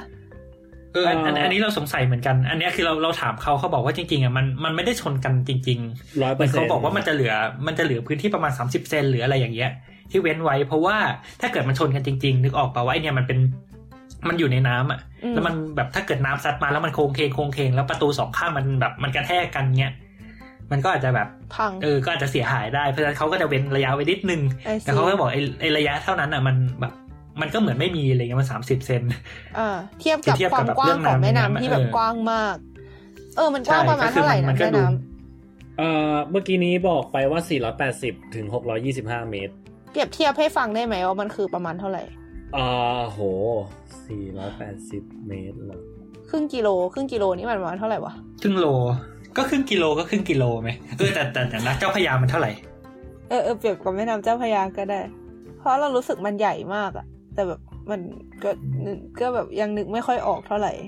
ถ้าเสิร์ช Google Map มันจะบอกว่ามันกว้างเราเท่าไหเสิร่ร์ชคำว่าเจ้าพระยาแล้วก็เจอร้านอาหารชื่อเจ้าพระยาที่อยู่ในเยอรมันนะฮะเยี่ยมค่ะสุดยอดครับ เราว่าเสิร์ชในวิกิพีเดียอาจจะง่ายกว่าหรือเปล่าน่าจะความกว้างแม่น้ำเจ้าพระยามันก็มันก็มีหลายส่วนไงอ่าฮะเออเออนึกออกนึกออกเดี๋ยวเดี๋ยวเดี๋ยวช่างมันไหมความขอโทษที่ถามแล้วกันนะกว้าง เอ๊ะดูจากรูปเนี่ยเราว่าอยู่ที่สองเท่าไหร่เดียห้าสิบหนึ่งร้อยห้าสิบอะเราให้ให้สักสองร้อยเมตร อะอ่าอ่าเจ้าพระยาที่เราอยู่ด้วยกันอาจจะสองร้อยเมตรกว่าๆอันเนี้ยก็ก็ตีว่าความกว้างเป็นสองเท่าของแม่น้ำเจ้าพระยาอ่าอ่าที่เราเห็นเห็นๆกันเอันนี้แล้วกันอ่าฮะเอางี้แล้วกันโดยประมาณเทียบเทียบว่าเหมือนเดินจากสยามพารากอนไปศาลเอราวันอันนั้นอะ500เมตร ครึ่งโลพอดีเป๊ะเลย โอ้โอเค เห็นภาพพอไม่ได้เกินสองพอได้สองร้อยห้าสิบด้วยประมาณนี้สำหรับอะคนคนกรุงเทพน่าจะเข้าใจ โอเค นั่นแหละสองเท่าแม่น้ำเจ้าพระยาอะไรอย่างนี้ก็ว่ากันไปอ่าโอเคครับ ซึ่งอันนี้แหละ มันก็ก็เป็นเป็นส่วนที่เป็นโปรเจกต์ของเขาคราวนี้เนี่ย ถ้ามาดูในมิวเซียมเนี่ยมันก็จะพูดถึงรายละเอียดนู่นนั่นนี่มากมายอะไรเงี้ยว่ามันเช่นเคลื่อนที่ยังไงอะอ่าใช่เช่น อันนี้เรามาดู อันนี้เป็นวิดีโอโอ้ แบบจำลองการอันนี้คือเคลื่อนที่ อ่าใช่ มันเป็นวิดีโอใช่เป็นของการทำงานของไอไอตัวเฟืองอะ ที่มันหมุนให้ ให้ประตูมันปิดลงอะไรเงี้ยอ่าฮะซึ่งเขาก็บอกว่าจริงๆมันมันมีประมาณเรียกว่าไงมันมีมอเตอร์หกตัวหรืออะไรอย่างเงี้ย แล้วจริงๆสี่ตัวก็ใช้ได้แล้วสี่คือสี่ตัวก็ปิดได้แล้วเนี่ยสองตัวมีไว้เผื่ออืมอะไรพวกนี้ หรือว่าอันนี้ก็ ถ้าดูในรูปอันนี้ก็เป็นเขาเรียก butterfly valve หรือว่าเป็น วาลผีเสื้อวาลปีกผีเสื้อมั้งถ้าไม่รู้ภาษาไทยน่าจะเรียกอะไรประมาณเนี้ยซึ่งมันก็เป็นวาลที่ที่ใช้ในการแบบเปิดปิดให้น้ำเข้าเข้าไปในเอเข้าไปในเรือไวกิ้งให้มันจมอะอย่างที่เราบอกอืมเรื่องมีส่วนต่างๆ แสดง ซึ่งเท่าที่อ่านดูมันก็จะมีนั่นอีกว่า เออ ตอนแรกสามารถใช้ไฟฟ้าเอ่อสั่งการได้นะ แต่ถ้าเกิดไฟฟ้าใช้ไม่ได้เนี่ย ก็อาจจะใช้สปริงหรืออะไรแทน ซึ่งคือก็จะสังเกตว่าหลายๆส่วนนะคือ คือนึกออกไหมว่า เออไอไอประตูเนี้ยมันจะทำงานก็ต่อเมื่อพายุเข้าอะอืมเพราะฉะนั้นแบบอะไรมันก็อาจจะสามารถผิดพลาดได้เยอะแยะไปหมดมเออ อยู่ดีไฟอาจจะดับก็ได้เขาก็ต้องมีเครื่องปั่นไฟของเขาไว้อะไรอย่างเงี้ยอือฮึเพื่อที่จะว่าเฮ้ยให้ไอจุดที่พอสถานการณ์มันวิกฤตจริง ๆอะเขาก็จะต้อง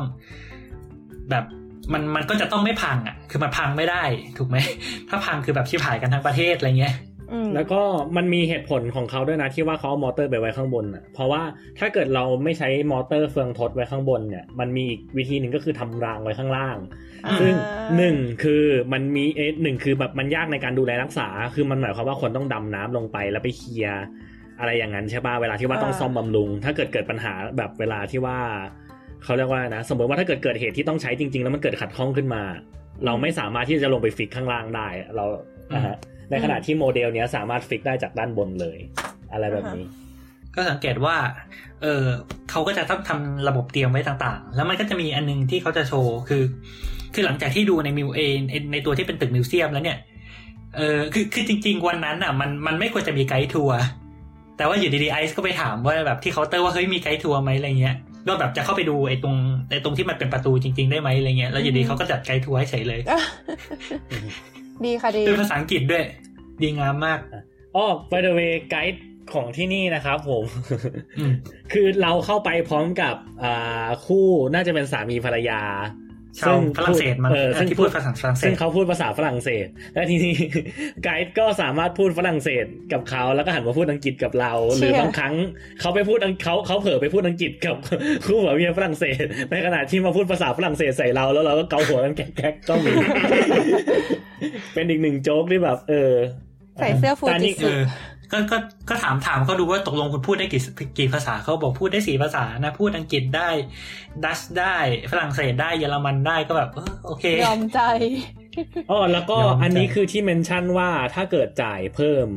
นะครับอืมอะไอไอสองยูโรเนี่ยเขาถึงจะมีไกด์ทัวร์ตรงนี้ให้ฮะซึ่งความจริงไอไกด์ทัวร์เนี่ยเขารวมการนำทัวร์ภายในพิพิธภัณฑ์ด้วยนะฮะ ฉะนั้นอืมถ้าเกิดใครมาพิพิธภัณฑ์นะครับผมไปถามก่อนเลยว่ามีไกด์ทัวร์ภาษาอังกฤษไหม แบบเราอืมสนใจจะทำไกด์ว่าสนใจจะแบบใช้ไกด์ทัวร์นะฮะอืมเขาเขาจะได้นำอธิบายเราตอนอยู่ในมิวเซียมด้วยไม่ใช่ว่าปล่อยให้เราแบบไป Google Translate กันต่อหน้าเออไปกงกงกันตรงนั้น เพราะว่าเอาจริง ๆ ก็คือออดิโอทัวร์ไม่ไม่ได้เคลียร์มากขนาดนั้นอืมเท่าไหร่นะฮะอือฮึเมื่อเทียบกับการที่ว่าคนมาอธิบายเนาะอืมใช่ต่อมีจ้ะเขาแบบมีอะไรเราก็ถามเขาได้ด้วยใช่ไหม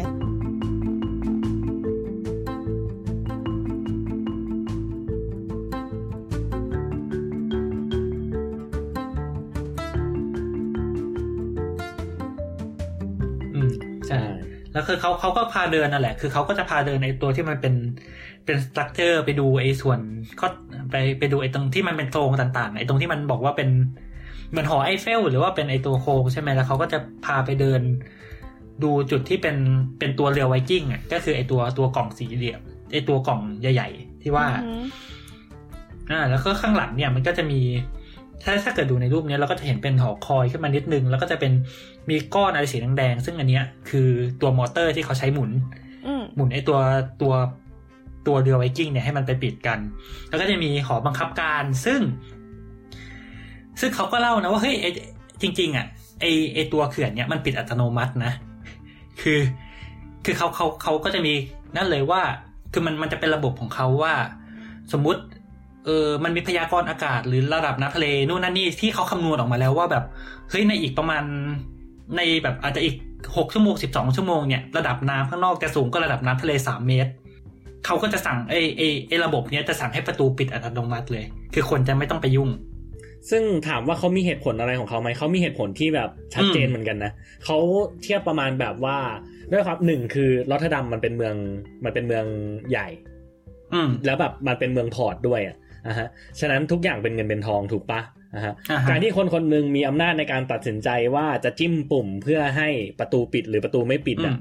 มันคือด้วยค่าโอเปเรตของประตูเองอะสั่งปิดแต่ละครั้งก็เป็นล้านแล้วนะฮะอืม ปิดครั้งละหลายล้านนะครับผม แล้วอืมยังไม่รวม economic value ที่คุณเสียไปก็คือแบบว่าใช่ความคือเสียหายทางเศรษฐกิจที่เรือจะไม่สามารถเข้าได้อะไรอีกอะไรอย่างเงี้ยอืมสมคืมุอติคือคิดดูว่าคนหนึ่งสามารถกดปุ่มหนึ่งแล้วสามารถปิดประตูน้ำให้ แบบท่าเรือที่ใหญ่ที่สุดในยุโรปเนี่ย แบบหยุดทำงานไปหนึ่งวันเงี้ยอื้อหือนึกออกปะอ่าฮะหรือเขามีอำนาจที่จะไม่สั่งปิดแล้วปล่อยให้คนตายได้ หรือแบบปล่อยให้น้ำท่วมหรืออะไรอย่างนี้ได้ เพียงเพราะว่าบริษัทเคลมว่าบริษัทสักบริษัทหนึ่งไปไบรฟ์หรือแบบไปติดสินบนพนักงานคนนั้นว่าอย่าเพิ่งปิดขอเรือกูเข้าก่อน อะไรอย่างนี้อะฮะก็คือเหมือนกับว่าเขามองไปแบบหลายสเต็ปล่วงหน้าแล้วว่าใช่เฮ้ยไม่อยากให้คนคนหนึ่งอ่าแบบมีอำนาจในการตัดสินใจมากขนาดนั้น เพราะว่าแบบมัน prone to mistakes อะอะฮะอ่าฮะในขณะที่ว่าถ้าเกิดเราให้ซูเปอร์คอมพิวเตอร์ สั่งปิดอัตโนมัติเมื่อมีการพยากรณ์อากาศว่าแบบระดับน้ำในรอตเทอร์ดัมเนี่ยจะสูงเกิน3เมตรอ่าฮะอืมอ่าฮะมันมันก็คือมันถึงสั่งปิดอ่าอัตโนมัติมันมันจะ safe กว่าหรือว่ากว่าเขาอ่าหรือถ้ามองมองอีกแง่หนึ่งอ่าที่ที่เขายกตัวอย่างมาสมมติแบบเขามีสมมติอ่าไอ้เจ้าเจ้าเจ้าหน้าที่คนนี้มีแบบมีลูกมีครอบครัวอยู่ในรอตเทอร์ดัมเนี่ยอยู่ในเมืองที่อยู่ข้างหลังอะอ่าฮะถ้าเกิดน่ะเออระดับน้ำมันพยากรณ์มาแบบเฮ้ยน้ำจะสูงถึง 2.9 เมตรแล้วเนี่ย ไอไอไอไอคนที่แบบมีครอบครัวอยู่ข้างหลังเขาอาจจะแบบเฮ้ยทำไงดี 2.9 เมตรเลยนะเว้ยเขาอาจจะสั่งกดปุ่มก่อนทั้งๆที่มันไม่ถึง 3 เมตรตาม ตามที่เขาตั้งกฎไว้อะอืมอ่าฮะซึ่งอ่าซึ่งอันนั้นมันมันก็จะเสียหายไปอีกทางถูกไหมอืมอ่าฮะเพราะบางทีไอ้2.9 ที่ว่ามาเนี่ยมันเป็นแค่ระดับน้ำที่เขาคาดการณ์มาล่วงหน้าถูกไหมอะมันไม่ใช่ระดับที่มันขึ้นจริงๆอะเก็ตถูกปะอื มคือมันมีความมันมีโอกาสที่ว่ามันจะลงกลับไปใหม่ โดยที่แบบในขณะที่ว่าถ้าเกิดเราให้ซูเปอร์คอมพิวเตอร์คำนวณเนี่ยมันก็คือแบบเออเวลามันปิดก็ปิดของมันอะอืมคือนึกนึกออกไหมว่าอันเนี้ยมันมันเป็นการเวทสองทางระหว่างหนึ่งคือความปลอดภัยของของชีวิตคนอะอืมว่าแบบเฮ้ยถ้าถ้าน้ำสูงมากๆเนี่ยคือแบบน้ำซัดเข้ามาเนี่ยคนตาย แต่ในขณะเดียวกันถ้าเราไปรีบปิดมากเกินไป ถ้าแบบน้ำขึ้นมานิดเดียวแล้วเราเราสั่งปิดอะเศรษฐกิจก็เสียหายอืมซึ่งเขาเขาก็เลยแบบเหมือนชั่งน้ำหนักแล้วว่าแบบเฮ้ยมันต้องสามเมตรเท่านั้น ต่ำกว่าสามเมตร ยังไงก็ไม่ปิด สูงเกินสามเมตรนิดเดียวยังไงก็ต้องปิด ก็อะไรคือเหมือนเงี้ยเป็นโมเดลทางเศรษฐศาสตร์ว่าสามเมตรคือจุดที่คุ้มที่สุดอะไรอย่างงี้ป่ะไม่ไม่ไม่คือเขาอืมคำนวณเขาก็แล้วเลยว่าถ้าเกิดมันสูงถึงระดับนั้นอะมันมีความคือประตูยังสามารถปิดสั่งปิดได้ทันเวลาอะไรประมาณเนี้ยซึ่งเขาไม่ได้แบบอ๋อเขาเขาไม่ได้ว่าสั่งปิดล่วงหน้าอะไรแบบนั้นนะ คือมันมีการ predict model ไว้ลุไว้อยู่แล้วว่า ทันทีที่เขารู้ว่าอีก 12 ชั่วโมงข้างหน้า ประตู ไอ้แบบระดับน้ำจะสูงขึ้นถึง3เมตร ประตูจะปิดอืมอัตโนมัติ และมีการแจ้งให้ประตูจะเริ่มเรือปิดอืมเออให้ให้ให้ไม่ใช่ไม่ใช่เขาเรียกว่านะ ประตูมันจะปิดเมื่อถึงเวลาของมันอะแต่ว่าอืมเรือต่างๆ จะได้รับการแจ้งล่วงหน้าก่อนประตูปิด12ชั่วโมงอืมและประตูเนี่ยสามารถปิดได้ภายใน20นาทีอืมอ่าไอ้ฉะนั้นสัก็ตว์คือทั้งหมดคือเกิดขึ้นโดยอัตโนมัติอ่าโมเดลโดยมันไม่เป็นมีการคนไปยุ่ง มันเป็นการเดาล่วงล่วงหน้าว่าว่า จากข้อมูลว่าระดับน้ำจะสูงขึ้นประมาณนี้ แล้วเราแจ้งเขาไปก่อนเลยว่า เฮ้ย วันนี้ปิด อะไรอย่างเงี้ย อารมณ์เหมือนแบบเราเราเราเขาเรียกว่านะแบบเราหิวอะเรารู้ว่าวันสงกรารเราจะหิวอะอ่าฮะแล้วแล้วแล้วร้านค้านะโอเคแล้วร้านค้าหน้าปากซอยก็โทรมาบอกว่า เฮ้ยพรุ่งนี้กูปิดนะ อะไรอย่างนี้ เพื่อที่แบบเขาเรียกว่านะเหมือนแบบปิดเพราะว่าแบบเดี๋ยวโดนเด็กไล่เดี๋ยวโดนสาดน้ำน้ำเออ อะไรอย่างนี้เขากลัวเปียก แล้วเขาก็โทรมาบอกเราเพื่อที่ว่าเราจะได้ไม่ต้องเสียเวลาเดินมาปิดช่างเป็นเอ้ยเสียอเวลานาเดิโลนมาจีเพื่อเจอเวลาที่ปิดเหมาะกับช่วงเวลานี้จริง ๆ นะคะ ครับ FYI เราอัดกันในวันที่ 14 เมษาครับค่ะผมโอเค ต่อต่อ ก็จริง ๆ ก็ประมาณนี้ไหมสำหรับไอ้ตัวเนี้ยมีมีประเด็นไหนอีกไหมไอ้เออจะนึกไม่ออกเมื่อกี้นี้เหมือนว่าจะพูดเรื่องอะไรสักอย่างแล้วเรื่องเรื่องเรื่องการบริหารจัดการอะเขายังไงนะไอ้เรื่อง water board เรื่องอะไรอะอ๋อ คือ water ไอการที่ว่าเขาจะออกแบบนโยบายเรื่องเนี่ยอะไรต่างๆ นานาเนี่ย คือมันต้อง co กันระหว่าง4ส่วนนะนะฮะส่วนแรกก็คือ municipality ก็คือแบบองค์การบริหารส่วนพื้นที่นั้นๆนะฮะสองก็คือองค์กรที่ชื่รัฐบาลท้องถิ่นอะอ่าอ่าสองสองคือองค์กรที่ชื่อ Rijkswaterstaat อืมเป็นองค์การที่ดูแลเรื่องการจัดการน้ำโดยเฉพาะอืมอ่าฮะสามเนี่ยน่าจะเป็นจังหวัด ก็คือนอกจากจะเป็นแบบสเกลระดับเมืองแล้วยังเป็นสเกลระดับจังหวัดด้วย ก็คือออ่าถ้าเกิดเป็นรอตเทอร์ดัมเนี่ยก็จะเป็นจังหวัดเซาท์ฮอลแลนด์อ่าอืมฮะหรือและอีกอย่างหนึ่งจำไม่ได้ว่าอะไรวะอืมอืมแต่ไอไอไอไอ water board เนี่ยไปอ่านมาคือเขามาจากการเลือกตั้งเหรอ ใช่ water board มาจากการเลือกตั้งนะครับผมเย็ผมดโคตรเท่อะคือทุกคนเย้คือทุกคนจะได้รับจดหมายนะครับ ส่งมาที่บ้านเป็นบัตรเลือกตั้งของตัวเองเออที่นี่เวลาที่ว่าจะเลือกตั้ง water board นะครับผมเขาจะส่งจดหมายเป็นบัตรเลือกตั้งมาให้คุณที่บ้านนะฮะแล้วเวลาที่ว่าคุณจะเลือกตั้งคือคุณเอาจดหมายของคุณที่ว่ามาเนี่ยถือบัตรเลือกตั้งเข้าไปเลือกในนั้นเลยครับ ผมแล้วก็อ๋ยอมอแล้วไอมีสิทธิ์เลือกตั้งอันนี้ปะเอ่อต่างชาติถ้าจะไม่ผิดต่างชาติน่าจะ น่าจะมีด้วยมั้งถ้าเป็น water board คือแบบขอแค่แบบเป็นขอแค่เป็นเขาเรียกว่านะ ผู้ที่อาศัยอยู่ในนั้นแต่ว่าอันนี้ไม่ชัวร์นะฮะเดี๋ยวเดี๋ยวอืมอืมอืมอะอาจจะต้องไป fact check กันอีกทีหนึ่งน่าสนุกเขาคือหาแบบเสียงกันยังไงวะพรุ่งนี้อะปีหน้าจะไม่รับรองไม่มีการน้ำท่วมเด็ดขาดอะไรเงี้ยเหรอเอ่ออ้อมีอัปเดตอีกเรื่องหนึ่งคือด้วยความที่ว่าไอ้ประตูเนี้ยอ่า มันต้องมีการแบบตรวจสอบเช็คดูแลอยู่ตลอดเวลาใช่ไหมอือฮึอ่าฮะฉะนั้นมันก็จะมีการเทสปิดประตูในอ่าฮะทุกปีในเดือนอืมกันยายน เพราะเขาอืมเคลมว่ามันเป็นช่วงเวลาที่อากาศดีหัวเราะนี่คืออะไรจริงๆ แล้วไม่ดี ไม่คือเขาเขาเขาเขาบอกว่ามันเป็นช่วงเวลาที่อากาศกำลังโอเคกับการฝึกซ้อม อะฮะอืมแล้วก็เหมือนแบบไอเรือมันอาจจะไม่ชุกชุมมากอะไรเงี้ยคือถ้าปิดไปก็อาจจะอ่าฮะไม่ได้กระทซึ่บงอะไรส่วนมากตัวมายแล้วคือเขาก็จะแบบแจ้ง อืมอ่าฮะซึ่งส่วนตัวรู้สึกว่ามันไม่มีวันไหนที่เนเธอร์แลนด์อากาศดีทำไมวะ ก็ถ้าเกิดก็คือหลังจากที่ว่าพวกเราไปทัวร์กันตรงนี้นะฮะ เราก็ไปอืปั่นจักรยานเล่นกันในเมืองแถวนั้น ก็คือไอเมืองที่ว่าเขาขุดแม่น้ำ Nieuwe Waterweg ทะลุเนี่ยแหละอืมเมืองนั้นชื่อว่า Hoek van Holland นะฮะอือ ฮึ Hoek van Holland ถ้าเกิดแปลตรงตัวเนี่ย Hoek แปลว่ามุม หรือ Hoek อืมอ่าฮะหรือแบบตะขอเกี่ยวหรืออะไรประมาณนั้นอะอ่าฮะอืมก็เหมือนภาษาอังกฤษอะอ่า แต่ว่าน่าจะน่าจะน่าจะแปลเป็นมุมซะมากกว่าส่วนใหญ่อืมนะฮะฉะนั้น Hoek van Holland ก็คือมันเป็นมุมของเนเธอร์แลนด์ฮะเอ้ยก็คือเป็นมุมของฮอลแลนด์ฮะเพราะว่าถ้าเกิดลงต่ำไปกว่านั้นน่ะมันจะเป็นอีกจังหวัดหนึ่งแหละชื่อจังหวัดเซแลนด์เขาก็เลยเรียกว่าตรงนั้นน่ะเป็นมุมของฮอลแลนด์อือฮึอืม นะฮะทีนี้มันจากที่ว่าเราปั่นจักรยานกันมา คือมันก็จะมีช่วงเวลาที่อากาศดี แล้วถ้าเกิดเราเปิด map ไปอะฮะ ตรง Hoek van Holland อะมันจะมีถนนอยู่เส้นหนึ่งเป็นแบบถนนแบบเป็น canal เล็ก ๆ ที่ตัดผ่านอ่าอนุสาวรีย์สงครามโลกปะใช่ไหมชื่ออะไรนะ จริงๆจริงๆคือเขามันมันคือ Atlantic Wall อะเปิดหนัมักเป็นไปหน่อยมันคือมันเป็น museum อะเดี๋ยวเดี๋ยวเดี๋ยวอยากเห็นนะว่าไปตรงไหนกันมาเอ่ม คืออันนี้คือเมืองชื่อ Hoek van Holland นะอ่า ใน map มันก็ก็จะมีจะชื่อโผล่ขึ้นมาแล้วชื่อ Hook Hook of Holland เนี่ยแหละที่เป็นภาษาอังกฤษอะไรเงี้ยอ่าฮะแล้วก็สามารถแบบปั่นเรียกว่าไง สมมติปั่นไปทางขวาอะปั่นไปทางขวาแล้วก็จะเจอไอตัวตัว Keringhuis เนี่ยคือไอตัวประตูกั้นน้ำนี่แหละอือฮึปั่นไปกี่นาทีนะตอนนั้นอ่าสิบห้านาทีฮะอืม จากสถานีอ้อลืมบอกไปว่าไม่มี Public Transport ผ่านนะครับผมอืออืมคือต้องไปไปลงไปลงที่เมืองนั่ง bus อ่าไปลงที่เมืองแล้วเช่าจักรยานปั่นมา หรือไม่ก็นะฮะเดินประมาณ 40 นาทีครับผม ซึ่งระหว่างทางก็จะมี construction อยู่พอสมควรเลยด้วยความที่ว่ามันเป็นด้วยความที่ว่ามันเป็น port อะนะอือฮึนะฮะมันก็จะมีการปรับปรุงดูแลซ่อมแซมอยู่ตลอดเวลา ฉะนั้น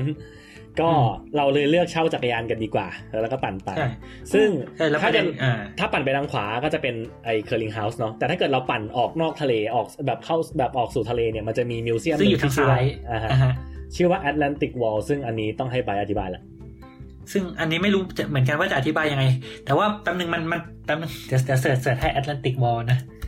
เหมือนจะมีความสำคัญอะไรบางอย่างในช่วงสงครามโลกครั้งที่สองอ่าเป็นแอตแลนติกวอลเป็น เอ่อเป็น coastal defense system of coastal defense ก็คือเป็นเครือข่ายของการเป็นระบบป้องกันชายฝั่ง ของนาซีเยอรมันนะฮะ ในช่วงประมาณปี 1942 ถึงปี 1944 ก็เข้าใจว่าน่าจะป้องกันแบบเพื่อสู้กับอังกฤษอะไรเงี้ยช่วงสงครามโลกอ่าฮะซึ่งไปไปตรงนั้นมันก็จะมีเหมือน มันก็จะมีป้อมเก่าแล้วก็มี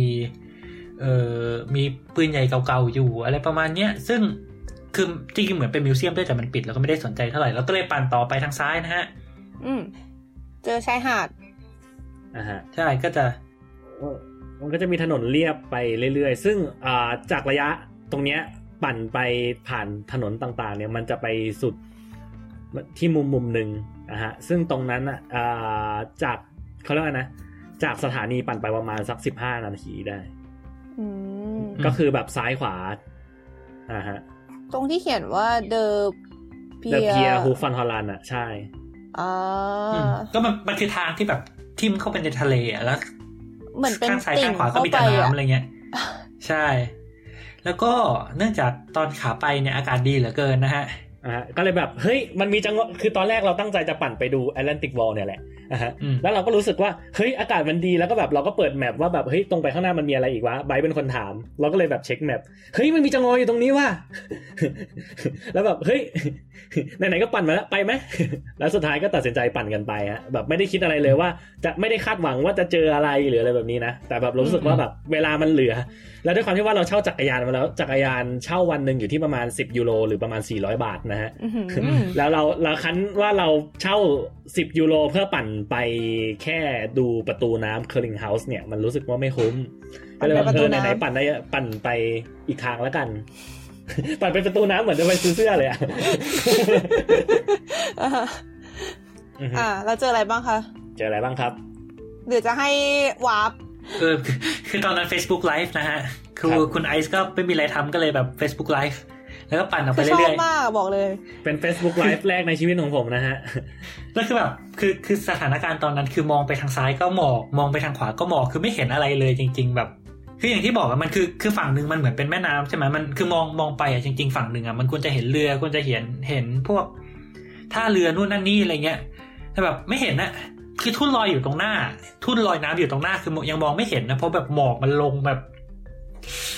เหมือนเข้าไปในไซเลนฮิลได้เนี่ยอะไรข่าวก็ไม่รู้ว่าเมื่อกี้อากาศดี ใช่คือแบบเอา of the sudden อยู่ดีๆหมอกก็ลงลมก็แรง แล้วคลื่นก็สูง แล้วคือด้วยความที่ว่าแบบมันมันก็ลมมันแรงตลอดเวลาใช่ไหมตอนแรกก็ดูเหมือนหมอกเออ ระหว่างที่ว่าเราปั่นไปคอริงเฮาส์อะ เราก็จะเห็นหมอกเราก็จะเห็นหมอกอยู่ตลอดเวลาใช่ปะอ่านะฮะใช่ในเราพอเราปั่นมาอีกทางหนึ่งตอนที่ลมแรงเราก็นึกว่าเป็นหมอกเหมือนกัน แต่ความจริงคือมันพัดทรายเป็นพายุทรายใช่ฮะอ่าฮะฉะนั้นก็จะมีความแบบสักๆลิ้นหน่อยๆบางครั้ง แต่คือมันก็มีหมอกจริง ๆ นะ แล้วบอกหมอกมันก็อ่าเย็นสบายดีอะนะอ่าฮะอืมคิดว่าน่าจะยังดีกว่าสภาพอากาศในกรุงเทพ วิด PM 2.5นะฮะนิดนึงเอออ่านะฮะยังไงก็สามารถไปดูเพิ่มเติมได้ใน Facebook Live นะครับ เดี๋ยวคิดว่าคงเปิดสาธารณะเอาลยังงเปิดเป็นสาธารณะแล้วนะฮะเดี๋ยวคิดว่าดีตอนที่ว่าดีลงโจรสลัดเทปนี้อาจจะอาจจะเอาเพจแชเปิดร์วาไปร์ปเปิดว่าวาร์ปดีดีได้ดีฮะดีฮะดีอ่าแล้วชก็อบอะแล้วก็เออยังไม่สปอยแล้วกันนะฮะ ก็ไปดูในไลฟ์ว่าอืมไปเจออะไร อย่างนี้ดีกว่า เออขอรับประกันความซิทคอมดี บอกเลยว่าดี เออ ไปดูกัน เออ แล้วก็มีคำถามอีกอันหนึ่งที่กะจะถามอืมแต่ลืม คือ สงสัยว่า ทิศทางการไหลของน้ำมันเป็นยังไงอะ คือตอนเนี้ยที่ดูแผนที่อะข้างบนคือทิศเหนือใช่ปะอือฮึอืมเออมันแม่น้ำมันดูเหมือนประมาณว่าไหลขึ้นไปทางเหนืออะซึ่งซึ่งแปลว่าแม่น้ำมันคือแม่น้ำไหลออกทะเลหรือแม่ทะเลไหลลงมาแม่น้ำวะแล้วคือถ้าเป็นแม่น้ำไหลออกทะเล แปลว่าไอ้ที่กั้นน้ำมันคือกั้นจากในไปนอกหรือนอกไปไหนงง มันก็ขึ้นอยู่กับระดับอ่าน้ำทะเลว่ามันหนุนสูงขึ้นหรือมันลดต่ำใช่ลงตามคือเราระดับแบบน้ำขึ้นเราน้ำลงเราคิดว่าปกติไหมอะมันคือแม่น้ำอืมคือเราเราคิดว่าแม่น้ำปปกติ คือแม่น้ำคือน้ำจืดมันไหลลงน้ำเค็มแม่น้ำไหลไปทะเลนั่นแหละอืมแค่ว่าถ้าเกิดแบบพายุเข้าทางทะเลแล้วแบบทะเลมันสูงขึ้นมากๆ มันก็จะแบบน้ำมันอาจจะดันมาจากอีกทางอะไรเงี้ยอืมแล้วอันนั้นคืออาจจะทำให้เกิดน้ำท่วม ใช่ไอซีอีกคำถามหนึ่งค่ะแล้วอืมอะอ่า อะอธิบายจบยังเปล่าเปล่าแค่แค่แค่นึกนึกขึ้นมานิดนึงจากที่เคยอ่านมาคือ ไอ้พวกเนี้ยโครงโครงการทั้งหมดเนี้ยจริง ๆเขาเขาคือเขาคำนวณหมดเลยนะว่า เออแต่ละจุดเนี่ยเรียกว่าไงอะคือเขาจะประเมินความเสี่ยงอะไรต่างๆ แบบในทุกจุดก่อนก่อนที่จะเริ่มสร้างอะอือฮึคือว่าแบบจุดตรงเนี้ยคือเราจะยอมให้มันน้ำท่วมได้บ่อยที่สุด กี่ครั้งแบบเอ่อแบบเรียกความถี่เท่าไหร่อะไรเงี้ย เช่นบางบางจุดที่เขารู้สึกว่าแบบเฮ้ยมันเป็น เป็นที่ต่ำๆหรือว่าน้ำท่วมที่น้ำที่จะท่วมเป็นน้ำจืดเนี่ยเขาก็รู้สึกว่าเฮ้ยความเสี่ยงมันต่ำเพราะว่าน้ำจืดอะน้ำท่วมเข้ามาพอน้ำแห้งมันยังโอเคเขาก็อาจจะวางไว้ว่าเฮ้ยสองร้อยห้าสิบปีให้ท่วมได้ทีหนึ่งอะไรเงี้ยอืมแต่ว่าในเมืองใหญ่ๆหรืออะไรเงี้ยหรือจุดที่เสี่ยงที่น้ำทะเลจะเข้า ซึ่งคือถ้าน้ำทะเลท่วมเนี่ย คือถึงน้ำแห้งไปปุ๊บดินมันก็เสียไปแล้วอะไรอย่างเงี้ยนึกออกปะเพราะมันเป็นน้ำเค็มอืม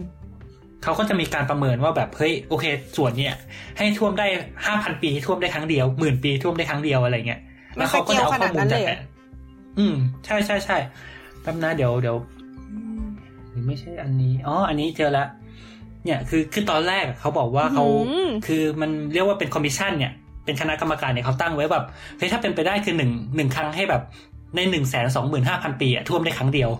เชี่ยมนุษยชาติไปแล้ว เออวิศวกรก็แบบโวยวายว่าเฮ้ยมันเป็นไปไม่ได้ คุณจะไปสร้างเขื่อนอะไรให้มันป้องกันได้ดีขนาดนั้นอะไรเงี้ยอ่าฮะเขาก็เลยเหมือนยอมลดลงมาว่าสำหรับนอร์ทและเซาท์คอนแลนด์นะฮะเออยกเว้นบางส่วนเนี่ย คือให้ท่วมได้หนึ่งหนึ่งครั้งในหนึ่งหมื่นปี คือมันมันเป็นเขตที่แบบเรียกว่าไงเขตที่จะโดนน้ำทะเลเสี่ยงที่จะโดนน้ำทะเลท่วมแล้วก็เป็นเขตที่มีคนอยู่เยอะอะไรเงี้ยถ้าท่วมมามันแบบเสียหายร้ายแรงมากอพยพไม่ทันเขาก็จะตั้งไว้แบบหมื่นปีท่วมได้ครั้งเดียว อ่าส่วนอื่นที่เขาบอกว่าน้ำทะเลอาจจะท่วมเนี่ย ได้สี่หมื่นไอ้สี่พันปีท่วมได้ครั้งหนึ่งอืมแล้วก็เอ่อส่วนที่อยู่ระหว่างพื้นที่ต่ำกับพื้นที่สูงเลยที่อยู่กลางๆอะเขาให้ท่วมได้สองพันปีครั้งหนึ่งส่วนที่เหลือที่แบบ เออให้มันเซาท์คอนแลนด์ที่ท่วมที่อาจจะถูกแม่น้ำท่วมเนี่ย อย่างที่บอกคือน้ำน้ำที่เป็นน้ำติดท่วมมันไม่เสียหายร้ายแรงเท่าไหร่เขาว่าจะอะพันสองร้อยห้าสิบปีท่วมได้ครั้งหนึ่ง แล้วก็ส่วนที่เหลือก็สองร้อยห้าสิบปีท่วมได้ครั้งหนึ่งอะไรเงี้ย แล้วเขาก็จะใช้ไอการไอ list management พวกเนี้ยคือ ในการเหมือนวิเคราะห์ว่าแบบเฮ้ยเราควรลงทุนกับโครงการอันนี้มากน้อยแค่ไหน ประมาณนี้ สงสัยอะว่าตัวเลขพวกอืมนี้มันมาจากไหนอะคือคืออมมันจะมีคือสำหรับใน mindset ของเราคือถ้าตัวเลขพวกนี้หมายความว่าอะสมมติหนึ่งครั้งในสี่พันปี หมายความว่าในทุกๆสี่พันปีจะมีน้ำท่วมใหญ่แบบมาคือมาครั้งหนึ่งอะไรอย่างนี้เหรอ คือเอางี้คือสมมติน้ำน้ำที่แบบสมมติท่วมนิดหน่อยอย่างเงี้ยที่ที่ท่วมไม่รุนแรงมากเขาอาจจะแบบมีทุกห้าปี ที่ท่วมรุนแรงขึ้นมาอาจจะท่วมทุกยี่สิบปี รุนแรงขึ้นมาอีกทุกห้าสิบปีถ้าจะมีที่อืมทุกร้อยปีพันปี มันอาจจะมาทั้งหนึ่งหมื่นปีมาครั้งหนึ่งที่แบบใหญ่มากๆอะไรเงี้ยอ่าฮะคราวเนี้ยคือเขาเขาก็แค่เทียบว่าเฮ้ยเขาจะต้องสร้างเขื่อนที่มันแข็งแรงมากน้อยแค่ไหนอะไรเงี้ยอ่าฮะที่จะรับมือ เช่นเออไอไอหมื่นปีเนี้ยก็อาจจะแสดงว่าเขาจะต้องสร้างเขื่อนที่มันมันแข็งแรงพอ พอที่จะแบบต้านทานพาพายุที่แบบหมื่นปีมีครั้งอะไรเงี้ยอาจอ่าอาจจะหมื่นปีมีครั้งอาจจะต้านทานไม่ได้แต่ถ้าสี่พันปีมีครั้งเนี้ยมันต้องอยู่นะอะไรเงี้ย ซึ่งคือด้วยความที่ตัวเลขพวกเนี้ยมันดูแบบมันมันดูเกินจินตนาการมากอะเราเลยสงสัยว่าอืมคือเขามีวิธีคำนวณจริง ๆหรอว่าแบบในสี่พันปีมีครั้งหนึ่งไอไอน้ำท่วมที่สี่พันปีมีครั้งหนึ่งเนี่ยมันจะรุนแรงขนาดไหนอะไรมาเนี่ยอืม แล้วว่าเขาเขาก็น่าจะต้องแบบนับย้อนไปใช้ข้อมูลทางสถิตินู่นนั่นนี่อะไรเงี้ยแล้วเขาก็จะต้องชั่งน้ำหนักกับว่าไอ้พื้นที่ตรงนั้นอะมันมีมีมูลค่าเท่าไหร่อย่างเนี้ยในในในตัวที่เราอ่านเนี่ยเขาก็บอกว่า เนี่ยสำหรับโมเดลเนี้ยชีวิตคนคนหนึ่งเนี่ยมีค่า 2.2 ล้านยูโรนะฮะ แล้วเขาก็คงบวกลบคูณหารออกมาว่าเอ้ยพื้นที่ตรงเนี้ยคนเยอะแสดงว่ามันมีมูลค่าตรงเนี้ยเยอะมีเศรษฐกิจเยอะตรงเนี้ยเพราะฉะนั้น ถ้าเกิดมันท่วมทุกห้าปีสิบปีเนี่ยมันไม่ได้แน่ๆมันอืมคือเราจะต้องสร้างให้มัน มันยอมให้มันท่วมกี่ครั้งเรียกว่าไง กี่ปีครั้งมาถึงจะคุ้มกับค่าที่เราสร้างเขื่อนไปอะไรเงี้ยอืมเชื่อแต่ไอหนึ่งแสนสองหมื่นห้าพันปีที่เสร็จไปตอนแรกคือมันแบบมันโคตรบ้าแบบ อืม crazy มาก คือจนถึงตอนนั้นมนุษยชาติยังเหลืออยู่หรือเปล่าหมื่นหมื่นปียังจะอยู่ไหมต้องถามเอนะอเออเออเออจริง คือแล้วว่าหมื่นปีนี่ก็เวอร์มากแล้วนะเอาจริงๆ เออโคเอาจริง ๆ จะว่าไปไอ้เรื่องวิธีการคิดแบบเนี่ยแบบเทียบ economic value ของแต่ละคนอะอะฮะก็เป็นวิธีที่คนดัชใช้มาพอสมควรแล้วนะ อย่างเช่น มันจะมีอยู่ถนนเส้นหนึ่งอะที่แบบเขาพยายามจะสร้างไฮเวย์อะแล้วเหมือนกับว่ามันจำเป็นต้องตัดผ่านพื้นที่สีเขียวสักพื้นที่หนึ่งอะอะฮะแล้วเขาก็มานั่งดิสพิวกันแบบยาวมากเลยว่าสุดท้ายก็ยังไม่ได้สร้างสักทีนะว่าแบบการที่ว่าแบบ สร้างถนนเพิ่มแบบถนนไฮเวย์เพิ่มขึ้นมาอีกเส้นหนึ่งเนี่ยอะฮะมันได้ประโยชน์คุ้มกับป่าไม้ที่ต้องเสียไปหรือเปล่าอะไรอย่างนี้อะฮะจะว่าไปแบบในเนเธอร์แลนด์เองก็มีเรื่องตลกหลายอย่างอย่างเช่น อูเทรคกลายเป็นเมืองเขาเรียกว่านะกลายเป็นเมืองที่ว่าแบบเป็นศูนย์กลางการคมนาคม เพียงเพราะว่าตอนแรกอะตั้งใจว่าจะให้ถนนน่ะสร้างเชื่อมไปยังเมืองอื่นนะหมายถึงแบบว่าเมืองที่จะเป็นศูนย์กลางเนี่ยไม่ใช่อูเทรคแต่เป็นเมืองอื่น ประเด็นคืออีเมืองนั้นน่ะ ดันเป็นเมืองที่พระราชาชอบไปล่าสัตว์แบบไป hunting ตรงนั้นบ่อยๆแล้วเขาไม่ต้องการจะให้สร้างถนนตัดด้วย สุดท้ายก็เลยไปสร้างที่อูเทคก็กลายเป็นว่าอูเทคกลายเป็นศูนย์กลางส่วนตรงนั้นก็กลายเป็นพื้นที่ป่าเขาเหมือนเดิมเออคือความความเจริญของความเจริญของเมืองก็นั่นแหละครับ ขึ้นอยู่กับ ขึ้นอยู่กับอืมความความคิดเห็นของพระมหากษัตริย์ว่า กูอยากจะให้ตรงไหนเจริญ กูอยากจะให้ตรงไหนเป็นที่ของกูแค่นั้นไอซี อ้าวไม่ใช่ว่าแบบ I see พระมหากษัตริย์เสด็จไปที่ไหนที่นั่นก็จะเจริญอะไรอย่างนี้เหรอคือมันแล้วแต่เคสไง แต่เคสนี้ก็คือมันมันเขาต้องการให้พื้นที่ตรงนั้นเป็นพื้นที่ที่ยังอุดมสมบูรณ์อยู่อืมก็กลายเป็นว่าตอบซะจริงจัเมืองงอื่นเป็นเมืองอื่นเป็นเมืองที่เจริญ จริงจังดีแล้ว จริงจังดีดีแล้แล้ววดีแล้วดีแล้วดีแล้วดีแล้วอย่าว่าให้นั่นแหละอย่าอย่าให้มันไปทางนั้นเลยช่วงนี้มันรู้สึกไม่ค่อยปลอดปักเตือนเดือดๆไม่รู้สึกไม่ค่อยปลอดภัย คนซวยสุดคือใคร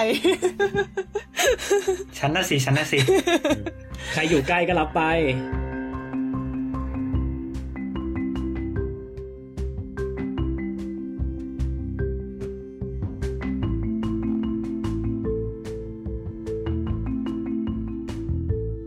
โอเค อีกคำถามหนึ่งอีกคำถามหนึ่ง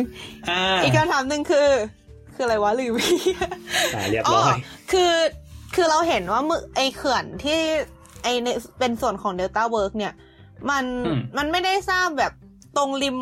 ตรงริมชายฝั่งของเกาะที่มันแบบยังไงเป็นส่วนที่นอกที่สุดที่ติดทะเลจริง ๆอะ่ะแต่มันสร้างเข้ามาข้างในอีกอะ่ะแล้วส่วนนอกเขื่อนอะ่ะ มันจะไม่โดนน้ำท่วมเหรอวะคือเรารู้สึกว่าแทนที่พวกนั้นมันน่าจะเป็นส่วนที่เสี่ยงที่สุดปะแต่ว่าเหมือนมัน เราเราว่าคือมันลงคือตรงนั้นมานะชายฝั่งมันก็จะมีคันกั้นน้ำของมันไงอืมที่มันกั้นอย่างเงี้ยไอ้ ที่มันสิมันกั้นรอบชายฝั่งก็คือจากที่ว่าจะต้องสร้างคันกั้นน้ำรอบเกาะก็กลายเป็นว่าสร้างคันกั้นน้ำแค่จนถึงพื้นที่ก่อนจะถึงเขื่อนเขื่อนแค่นั้นไง I see อืมโอเค เข้าใจอ่าฮะอ่าฮะประมาณนั้นประมาณนั้น แล้วอีกอันนึงอีกคำถามหนึ่งคือเนเธอร์แลนด์นี่มีหน้ามรสุมไหมหรือแบบพายุเข้าทั้งปี เอ่ออากาศเนเธอร์แลนด์เหมือนอังกฤษอะครับ แค่นั้นแหละฝนตกตลอดอะนะ ก็คือมันก็ค่อนข้างจะค่อนข้างจะแย่อยู่อืมในหมายถึงแบบว่าช่วงที่แบบ ถ้าเกิดไม่ใช่หน้าร้อนนะคือก็จะมีพายุเข้าค่อนข้างบ่อย ด้วยความที่ว่ามันอยู่ติด North Sea อะมันก็เป็นคือลองจินตนาการเหมือนภาคใต้บ้านเราอะเพราะว่ามันอยู่ติดทะเลอยู่ตลอดเวลาฝนตเนาะกบ่อยใช่ไหมอ่าฮะได้ข่าวเอาจว่าริงอืมๆเอาจริงๆก็เทียบเนเธอร์แลนด์เป็นภาคใต้บ้านเราได้เลยนะหมายถึงในเชิงที่ว่าแบบพายุมรสุมเข้าบ่อยเพราะว่าแบบเนเธอร์แลนด์มันเล็กกว่าประเทศไทยประมาณ 12 เท่า ถ้าจำไม่ผิด อือฮึอ่าฮะฉะนั้นก็คือมันก็เหมือนภาคใต้เราทั้งจังหวัด ที่อยู่ติดทะเลอยู่ตลอดเวลา มันก็จะมีความฝนแปดแดดสี่เล็กน้อยฝนแปดแต่หนาวกว่าเพราะมันอยู่ลัลัติจูดที่สูงขึ้นอ่าอืมไอซีฉะนั้นมีฝหินมะก็จะเดือดไหมร้อนกว่าเดิมหิมะมีบ้างแต่ไม่ค่อยบ่อย ส่วนใหญ่จะเป็นอ่าลูกเห็บสวยจังเออไอซี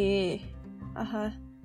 จะว่าไปที่ภาคใต้ก็คือแบบน้ำท่วมเป็นปกติเหมือนกันถูกไหมอื มมันก็มันมันก็มีความจริงๆมันก็ท่วมทั้งประเทศนะเออก็จริง แต่มันท่วมกันคนละอย่างอะไรเงี้ยอ่าอ่าฮะแค่แค่แค่บ้านเรามันเป็นน้ำท่วมที่แบบมันเป็นน้ำป่าไหลบ่าจาก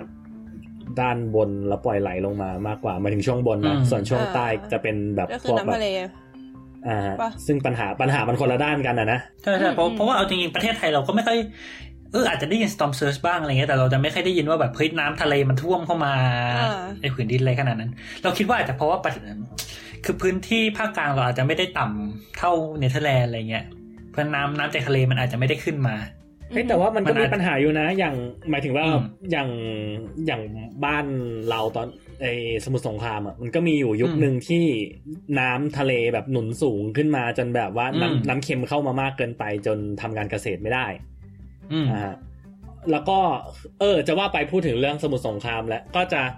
เอ่อเมืองสมุทรสงครามเนี่ยเขาจะเรียกกันว่าเมืองสามน้ำก็คือมีอืมทั้งน้ำจืดน้ำก่อยและน้ำเค็มอะฮะทั้งนี้อ่าและทั้งนั้นก็เพราะว่าไอ้ตรงปากแม่น้ำของสมุทรสงครามเนี่ย คือ ก็อย่างที่บอกมันมันก็จะมี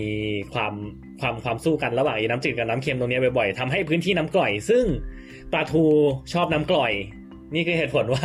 ทำไมพื้นที่ตรงนั้นถึงอุดมสมบูรณ์ I see ด้วยปลาทู อ่าฮะ I มันมี see ที่มาของมันอ่าฮะแล้วพอที่ว่าแบบมันมีปัญหาเรื่องน้ำทะเลหนุนสูงหรืออะไรแบบเนี้ยทำให้ทำให้ตัวปลาทูเองอะหายอืมเข้าใจใช่ไหม ก็คือแบบอืมที่อืมปะที่จำนวนปลาทูในในแม่กลองลดลงก็เพราะปัญหาน้ำทะเลเหมือนกัน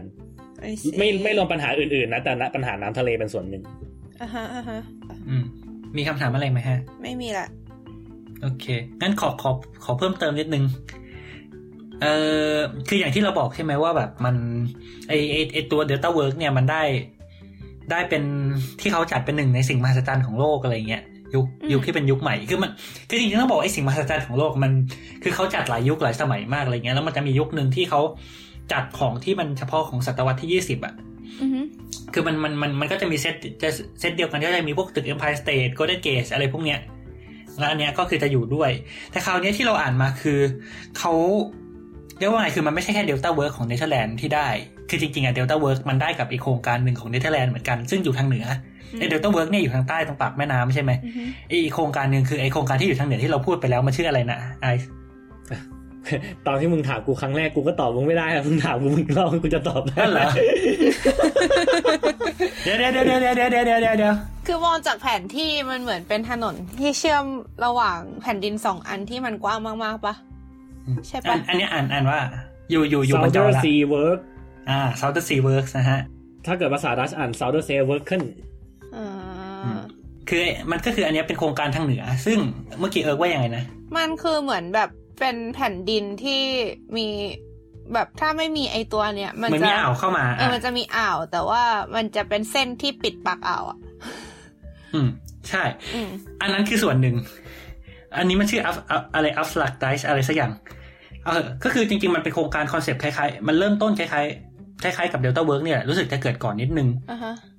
คือมันเป็นโครงการป้องกันน้ำท่วมของทางเหนือของเนเธอร์แลนด์อืมซึ่งอันเนี้ยคือเขาเขาแบบทำคันดินกั้นเลย คือเพราะว่าเขาเขาสร้างนานแล้วเขาก็ไม่ไม่ค่อย care เรื่องสิ่งแวดล้อมอะไรเงี้ยอืม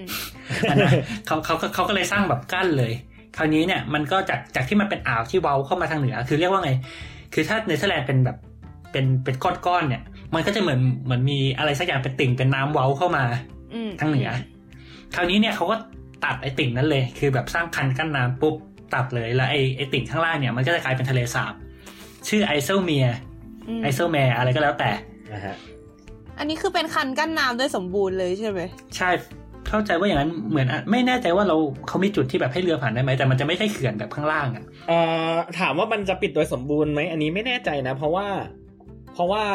ไอไอเซลเมร์น่าจะเป็นต้นกำเนิด ตัวแม่น้ำอีกเส้นหนึ่งที่ชื่อไอเซลเหมือนกัน แล้วถ้าเกิดแม่น้ำไอเซลมันยังมีน้ำไหลผ่านอยู่ตลอดเวลา มันก็ไม่น่าจะเป็นไปได้ที่ตรงนั้นจะปิด อ๋อออืมอืม มันมันอาจจะแบบมีนั่นมากแต่อาจจะมีปล่อยให้ผ่านบ้างนั่นแหละอืมแต่ว่าคราวเนี้ยมันจริงๆ มันไม่ใช่แค่นั้น คือโครงการอย่างอย่างไอไอตัว Delta Works มันมันจะเป็นอย่างที่บอกมันเป็นแค่เขื่อนกั้นน้ำถูกไหมอือฮึมันเอาไว้กั้นกั้นน้ำเวลามีพายุ แต่อันเนี้ยมันไม่ได้แค่กั้นน้ำอย่างเดียว แต่มันสร้างแผ่นดินใหม่ด้วยฮะ อืม ก็คือถ้าถ้าเกิดดูในแผนที่เนี่ย จริงๆไอไอไอโซแมร์หรือไอไอพื้นที่ตรงเนี้ยจริงๆอะมันไม่ได้ขนาดเท่านี้ตอนแรกจริง ๆ มันใหญ่กว่านี้ มันใหญ่เท่าเนี้ยอ่าเสร็จพอคือเหมือนเหมือน ที่นั่นก็คือเหมือนเขาเขาประมาณว่าเฮ้ยคือไอไอการสร้างเขื่อนเนี่ยเฮ้ยคือมาสร้างเขื่อนนะแต่แบบเออแต่เอาจะเอาตังค์มาจากไหนล่ะเขาก็เลยแบบไอไอคนเสนอก็เลยบอกว่าเฮ้ยก็สร้างเขื่อนเสร็จก็ไอถมถมข้างในข้างในทะเลสาบที่มันเกิดใหม่เนี่ยให้เป็นพื้นที่เพาะปลูกดีเราจะได้เก็บภาษีเอาตังค์เนี่ยมาสร้างเขื่อน อ่าเพราะฉะนั้นนะฮะมันก็เลยมีแผ่นดินใหม่งอกขึ้นมาสามก้อนนะฮะก้อนนี้ก้อนนี้แล้วก็ก้อนนี้ที่เขาสร้างขึ้นมาใหม่เลยหลังตจากอนนี้ที่ไอปิดไอปิดตอนนี้ไบร์ทกำลังเปิด Google Map แล้วก็เอาเมาส์ลากอ่าลากชี้ให้ดูอยู่นะคะอ่าลองอธิบายหนะฮะ ตรงนี้ก็ตรงนี้คือยังไง ก็ก็คือแบบว่าเหมือนถ้าเราดูใน Google Map ตอนเนี้ยไอทะเลสาบอืมมันก็จะเป็นทะเลสาบที่กว้างประมาณหนึ่งแต่ว่าอืมจากการชี้เมาส์ของใบก็คือจริง ๆ แล้วไอพื้นที่รอบๆทะเลสาบอะบางจุด ที่มันเป็นก้อนๆอะมันคือเป็นแผ่นดินที่ถมมาใหม่ไหมเพราะว่าแต่ก่อนอะคือตรงนั้นนะไม่มีตรงนั้นคือเป็นทะเลเก็คือใช่รวมรวมคิดคิดว่ามันจะมีร่องรอยน้ำเก่าอยู่ด้วยเหมือนกันนะน่าจะพอเดาได้ว่าตรงไหนเป็นอืมพื้นที่มันดูเห็นถเป็นก้อนชัดเจนอยู่นะอืมอ่าฮะ ที่รู้สึกจะมีประมาณสามก้อนอะไรอย่างเงี้ยที่เขาเออถมขึ้นมาใหม่ นี่นี่อันนี้อันนี้ความรู้ใหม่เหมือนกันกูอยู่มาสักพักแล้วกูยังไม่รู้เลยเนี่ยนั่นเหรออ่าเฮ้ยมันออกจะเพิ่งเท่รู้คือเพิ่งรู้เหมือนกันว่าเอาเมเลอร์กับอ่าเลลี่สตัดนี่เป็นพื้นที่ถม ใช่ใช่ใช่คือเลลี่สตัดเนี่ยเป็นเมืองเรียกว่าเป็นเมืองหลวงของเขตที่เขาสร้างขึ้นมาใหม่เนี่ยเอเอเรียกว่าไงไอเขตเขาเขามันเรียกว่าอะไรจังหวัดที่สร้างขึ้นมาใหม่เนี่ยชื่อ Flevoland อ่าใช่เฟลโวลันด์อ่าอ่าฮะอ่าใช่ ซึ่งเมืองหลวงของไอเฟลโวลันด์เนี่ยคือเลลี่สตัดซึ่งไอสตัดนี่แปลว่าเมืองใช่ไหมใช่อ่าซึ่งเลลี่เนี่ยมาจากนามสกุลของวิศวกรที่เป็นคนแบบเสนอ project เนี่ยเย้เมื่อประมาณร้อยกว่าปีก่อนนะฮะโคตรเท่อ่าฮะแต่ว่าเมืองที่ใหญ่ที่สุดไม่ใช่อืมเลลี่สตัดนะ ถึงแม้ว่าเลลี่สตัดจะเป็น capital ก็ตามเมืองที่ใหญ่ที่สุดอืมคืออัลเมเรออัลเมเรอซึ่งเออเขาบอกว่าไอ Almere เนี่ยที่มันใหญ่เพราะว่าเหมือนประมาณว่าคือคือจริงๆอะไอไอไอพื้นที่ที่มันถมขึ้นมาใหม่อะตอนแรกคือเขาตั้งใจว่ามันเป็นพื้นที่เพาะปลูกอะไรเงี้ยอือฮึคือเพิ่มพื้นที่เพาะปลูกนึกออกมาเมื่อแบบ แบบช่วงหลังสงครามโลกใหม่ๆอะไรก็แล้วแต่มันมันต้องการเรื่องพื้นที่เพาะปลูกเยอะคราวนี้เนี่ยเหมือนประมาณว่าเอาไอ Almere เนี่ยมันตั้งขึ้นมาเป็น เปิดเป็นพื้นที่คนอยู่อาศัยใหม่เพื่อเพราะว่าเหมือนอัมสเตอร์ดัมมันใหญ่เกินไปหรืออะไรสักอย่างเนี้ยแล้วเขาเขาก็เลยแบบสร้างเมืองใหม่ขึ้นมาด้วยอืมมันก็เลยเป็นเมืองใหญ่เป็นก้อนๆอยู่ตรงนี้อะไรเงี้ย ซึ่งคือคือถ้าเปิดแผนที่ดูมันจะเห็นเห็นเป็นก้อนๆเลยนะใช่ไหมอืมใช่เห็นชัดอืมอยู่ว่าอันไหนคือเป็นก้อนเหมือนเป็นเกาะเล็ก ๆ เหมือนเป็นเป็นเกาะอีกเกาะหนึ่งที่มาลอยอยู่ชิดๆกับแผ่นดินอะ อืมอืมซึ่งถ้าเกิดพูดถึงเรื่องศาสตร์แห่งการถมดินนะครับผมตรงแถวแถวๆอ่า แถวแถว Delta Works ก็มีพื้นที่ที่ถมดินนะครับผม ถ้าเกิดอ่าฮะไอ้ตรงที่ว่ามันเป็นยื่นออกไปในทะเลอะอ่าฮะอืมตรงนั้นอะที่อ่าฮะมันจะเรียกว่า Mars Fluctor ซึ่งอืม Mars Fluctor มีสองเฟสนะ มันมีเฟสแรกที่เขาสร้างไว้ก่อน ตรงเส้นถนน N15 เนี่ย คือ Mars Fluctor หนึ่งอ่าฮะอ่าแล้วหลังจากนั้นมันไม่พอเขาเลยสร้าง Mars Fluctor สองถมออกมาเพิ่ม เพื่อเพิ่มอืมปริมาณเขาเรียกว่านะ ปริมาณอ่า ขนาดขนาด port เพื่อที่ว่าจะได้รองรับการอืมเข้าก็มาคือของคืเรืออโซนที่เพิ่มขึ้โซนทั้งหมดที่ถมนี่ก็คือเป็นเป็นโซนท่าเรือเนอะใช่ ซึ่งก็แอบเอ่อตอนแรกก็เคยสงสัยแล้วก็ถามตอนที่คือเคยไปทัศนศึกษาที่ Port of Rotterdam อะนะอ่าฮะอืมแล้วก็ถามเขาบอกว่า เนี่ยเราไปถม Maasvlakte อะมันอยู่ข้างนอกเขต barrier อะฮะถามว่าเวลาน้ำท่วมไม่เดือดร้อนเหรอ เขาก็บอกเดือดร้อนสิ อ้าวหักมุมเฉย ง่ายๆอย่างนี้เลยอะจ้า โอเคอะแต่เป็นโครงการที่แบบยิ่งใหญ่มากเลยนะ Maasvlakte เนี่ย คือแบบ แล้วคือมันก็จะมีแบบพวกบริษัทเริ่มทยอยเข้าไปเปิดแล้วไอ้หมายถึงว่าแบบมันจะเป็นบริษัท terminal operator อะอืมคือบริษัทที่แบบ คือต้องเข้าใจก่อนว่าเวลาที่ว่าเรามีเรือขนส่งเข้ามาในแต่ละ port เนี่ย มันจะไม่ใช่ว่าแบบเฮ้ยตรงเข้ามาเขาเรียกว่าขับตรงเข้าพื้นที่ เขาเรียกว่าบริษัทตัวเองแล้วก็ให้บริษัทตัวเองยกกลับเข้าแล้วก็ออกไปนะ คืออมันก็ต้องให้บริษัทที่เรียกว่า terminal operator ก็คืออารมณ์เหมือนเป็นพ่อค้าคนกลางที่แบบว่าคอยเอาของออกจากเรืออืมแล้วก็มาส่งให้บนรถเรา แล้วก็ให้รถคันนั้นนะขับ ไปที่ที่ที่เราอยากจะให้มันไปอีกทีหนึ่งอ่าฮะอือฮึ I see ฉะนั้นพื้นที่ตรงนั้นก็จะเป็นพื้นที่ของโอเปเรเอของเขา terminal operator สามารถอืม ไปไกลเหมือนกันนะ จากเรื่องเขื่อนไปเรื่องอืมถมดินใช่แต่สุดท้ายมันก็จะย้อนกลับมาที่เราพูดตอนแรกนะฮะที่มันเป็นโค้ดว่าแบบพระเจ้าสร้างโลกแต่คนดัชสร้างเนเธอร์แลนด์นะฮะ เพราะว่าก็ถ้าไม่มีคนดัชนะฮะ พื้นที่ส่วนใหญ่ก็จะอยู่ในน้ำพื้นที่ที่แบบถูกถมขึ้นมาก็อาจจะไม่มี ไอไอ้เขื่อนไอเขื่อนหรือว่าท่าเรืออะไรเงี้ยที่ถมไปก็อาจจะไม่มีนะฮะเย่ก็เป็นการลำดับเรื่องที่ขมวดปมได้ดีก็ถือว่าเป็นสุดยอดคค่ะวามสำเร็จของคนดัชและพลังของมวลมนุษยชาตินั่นเองสาธุสมเป็นนักเขียนค่ะขมวดปมได้ดีมากครับกว่ากว่าจะวนมาจบได้ก็เกือบเกือบสองชั่วโมงเหมือนกันเออนั่นดิโคตรยาคือวคือถ้าวนมาไม่ได้ยาวจะไม่จจริบงเว้ยเออเออจริงมีเรื่องที่อยากจะคุยเยอะเลยนะแบบอ่าหมายถึงว่าแบบตัวรอตเทอร์ดัมเองก็เป็นอะไรที่น่าพูดนะ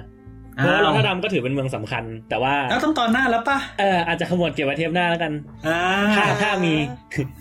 เดี๋ยวนะแทรกนิดนึง คือดูแผนที่ตอนเนี้ยบนประมาณ north east ของรอตเทอร์ดัมเห็นชื่อเกาดาอันนั้นคือเป็นที่มาของ Gouda cheese ป่ะถูกต้องครับ อ่า I see เคเคชีสอร่อยมากค่ะเนเธอร์แลนด์เอาไว้เล่าเทปหน้าเคเคเคก็อะจเรีริยกงว่าคือถ้าเทปแทรกนิดนึงละกัน คืออืม ประมาณเดือนที่แล้วเอิกไปเที่ยวฮิโรชิมามาที่ญี่ปุ่นอะแล้วฮิโรชิมามันเป็นเมืองชายทะเลที่เป็นเมืองท่าเหมือนกัน แล้วอือฮึถัดไปจากฮิโรชิมามันก็จะแบบมีเกาะหลายเกาะอะแล้วมันก็จะมีเป็นอืมเกาะใหญ่ๆที่ชื่อว่าชิโกกุ ซึ่งจะมีจังหวัดของญี่ปุ่นอีกสี่จังหวัดอยู่ในนั้นอ่าแล้วทีเนี้ยจากฮิโรชิมาช่วงไอ มันจะมีเมืองที่ชื่อโอโนมิจิ ถ้าเกิดที่ที่ถ้าถ้าเกิดไอพวกพวกแกก็น่าจะเคยเอิกได้ยินเอิกบ่นให้ฟังในแชทว่าเอิกไปแล้วไม่ไม่มีบัตรไปสนามบินจนเอิกต้องไปเสียค่าแท็กซี่อะอ่าฮะนั่นน่ะเมืองเมืองเคียนั่นแหละคือ มันเป็นเมืองที่เมืองเฮียนั่นน่ะนะโอเคเมืองเฮียนั่นมันเอเป็นงเมืองกที่รุเหมืณาอนกรุมันณากรุณาเมนชั่นความเอิร์กด้วยครับเออเออเออเออคือถ้าเกิดใครอยากรู้เรื่องนี้ให้ให้ไปฟังพอดแคสต์ความเอิร์กตอนที่หนึ่งนะคะเอิร์กมันเมนชั่นความซวยของเอิร์กไว้ในนั้น โอเค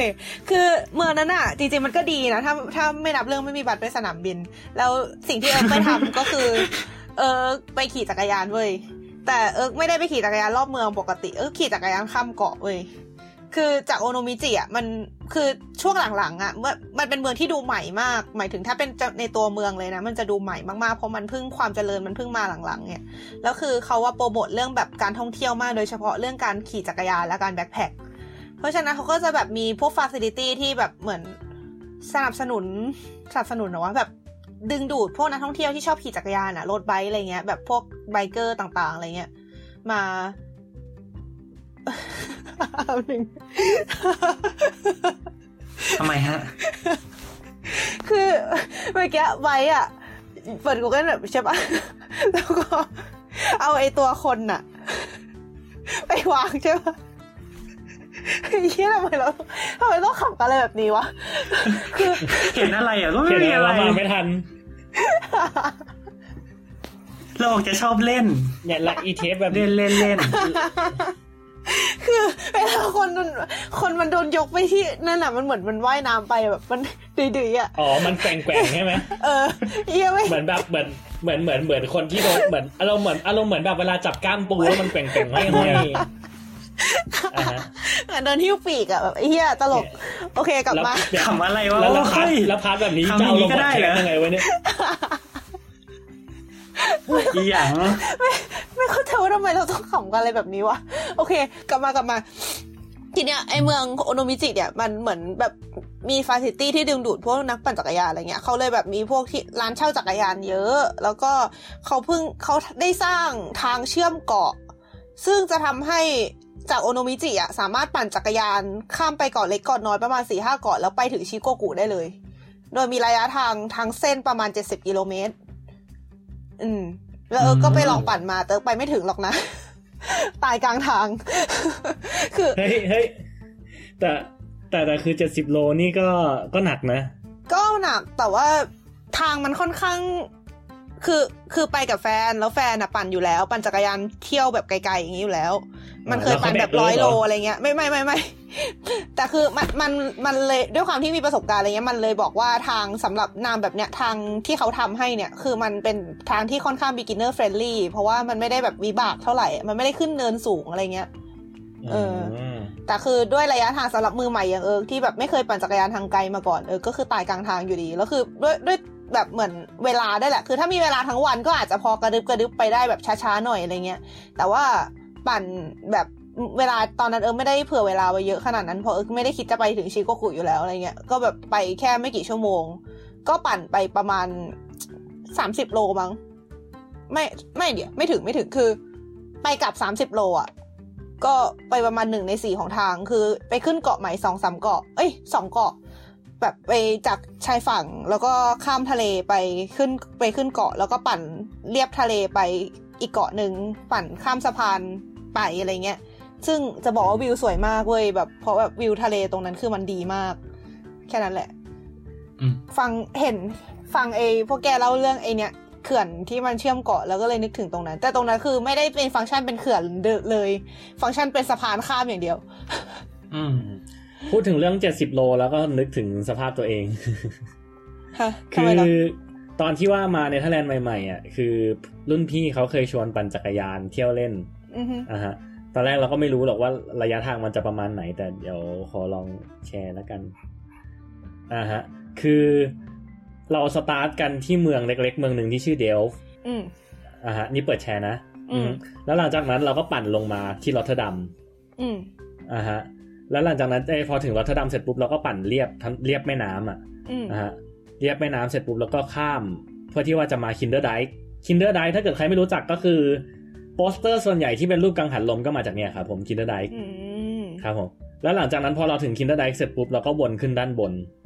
วนผ่านเซเว่นเฮาเซนไปซูเทอร์เมียร์ผ่านเดนฮาร์กแล้วก็ไปจบที่ทะเลสะทะเลสเคเวนิงเงินทั้งหมด 70 โล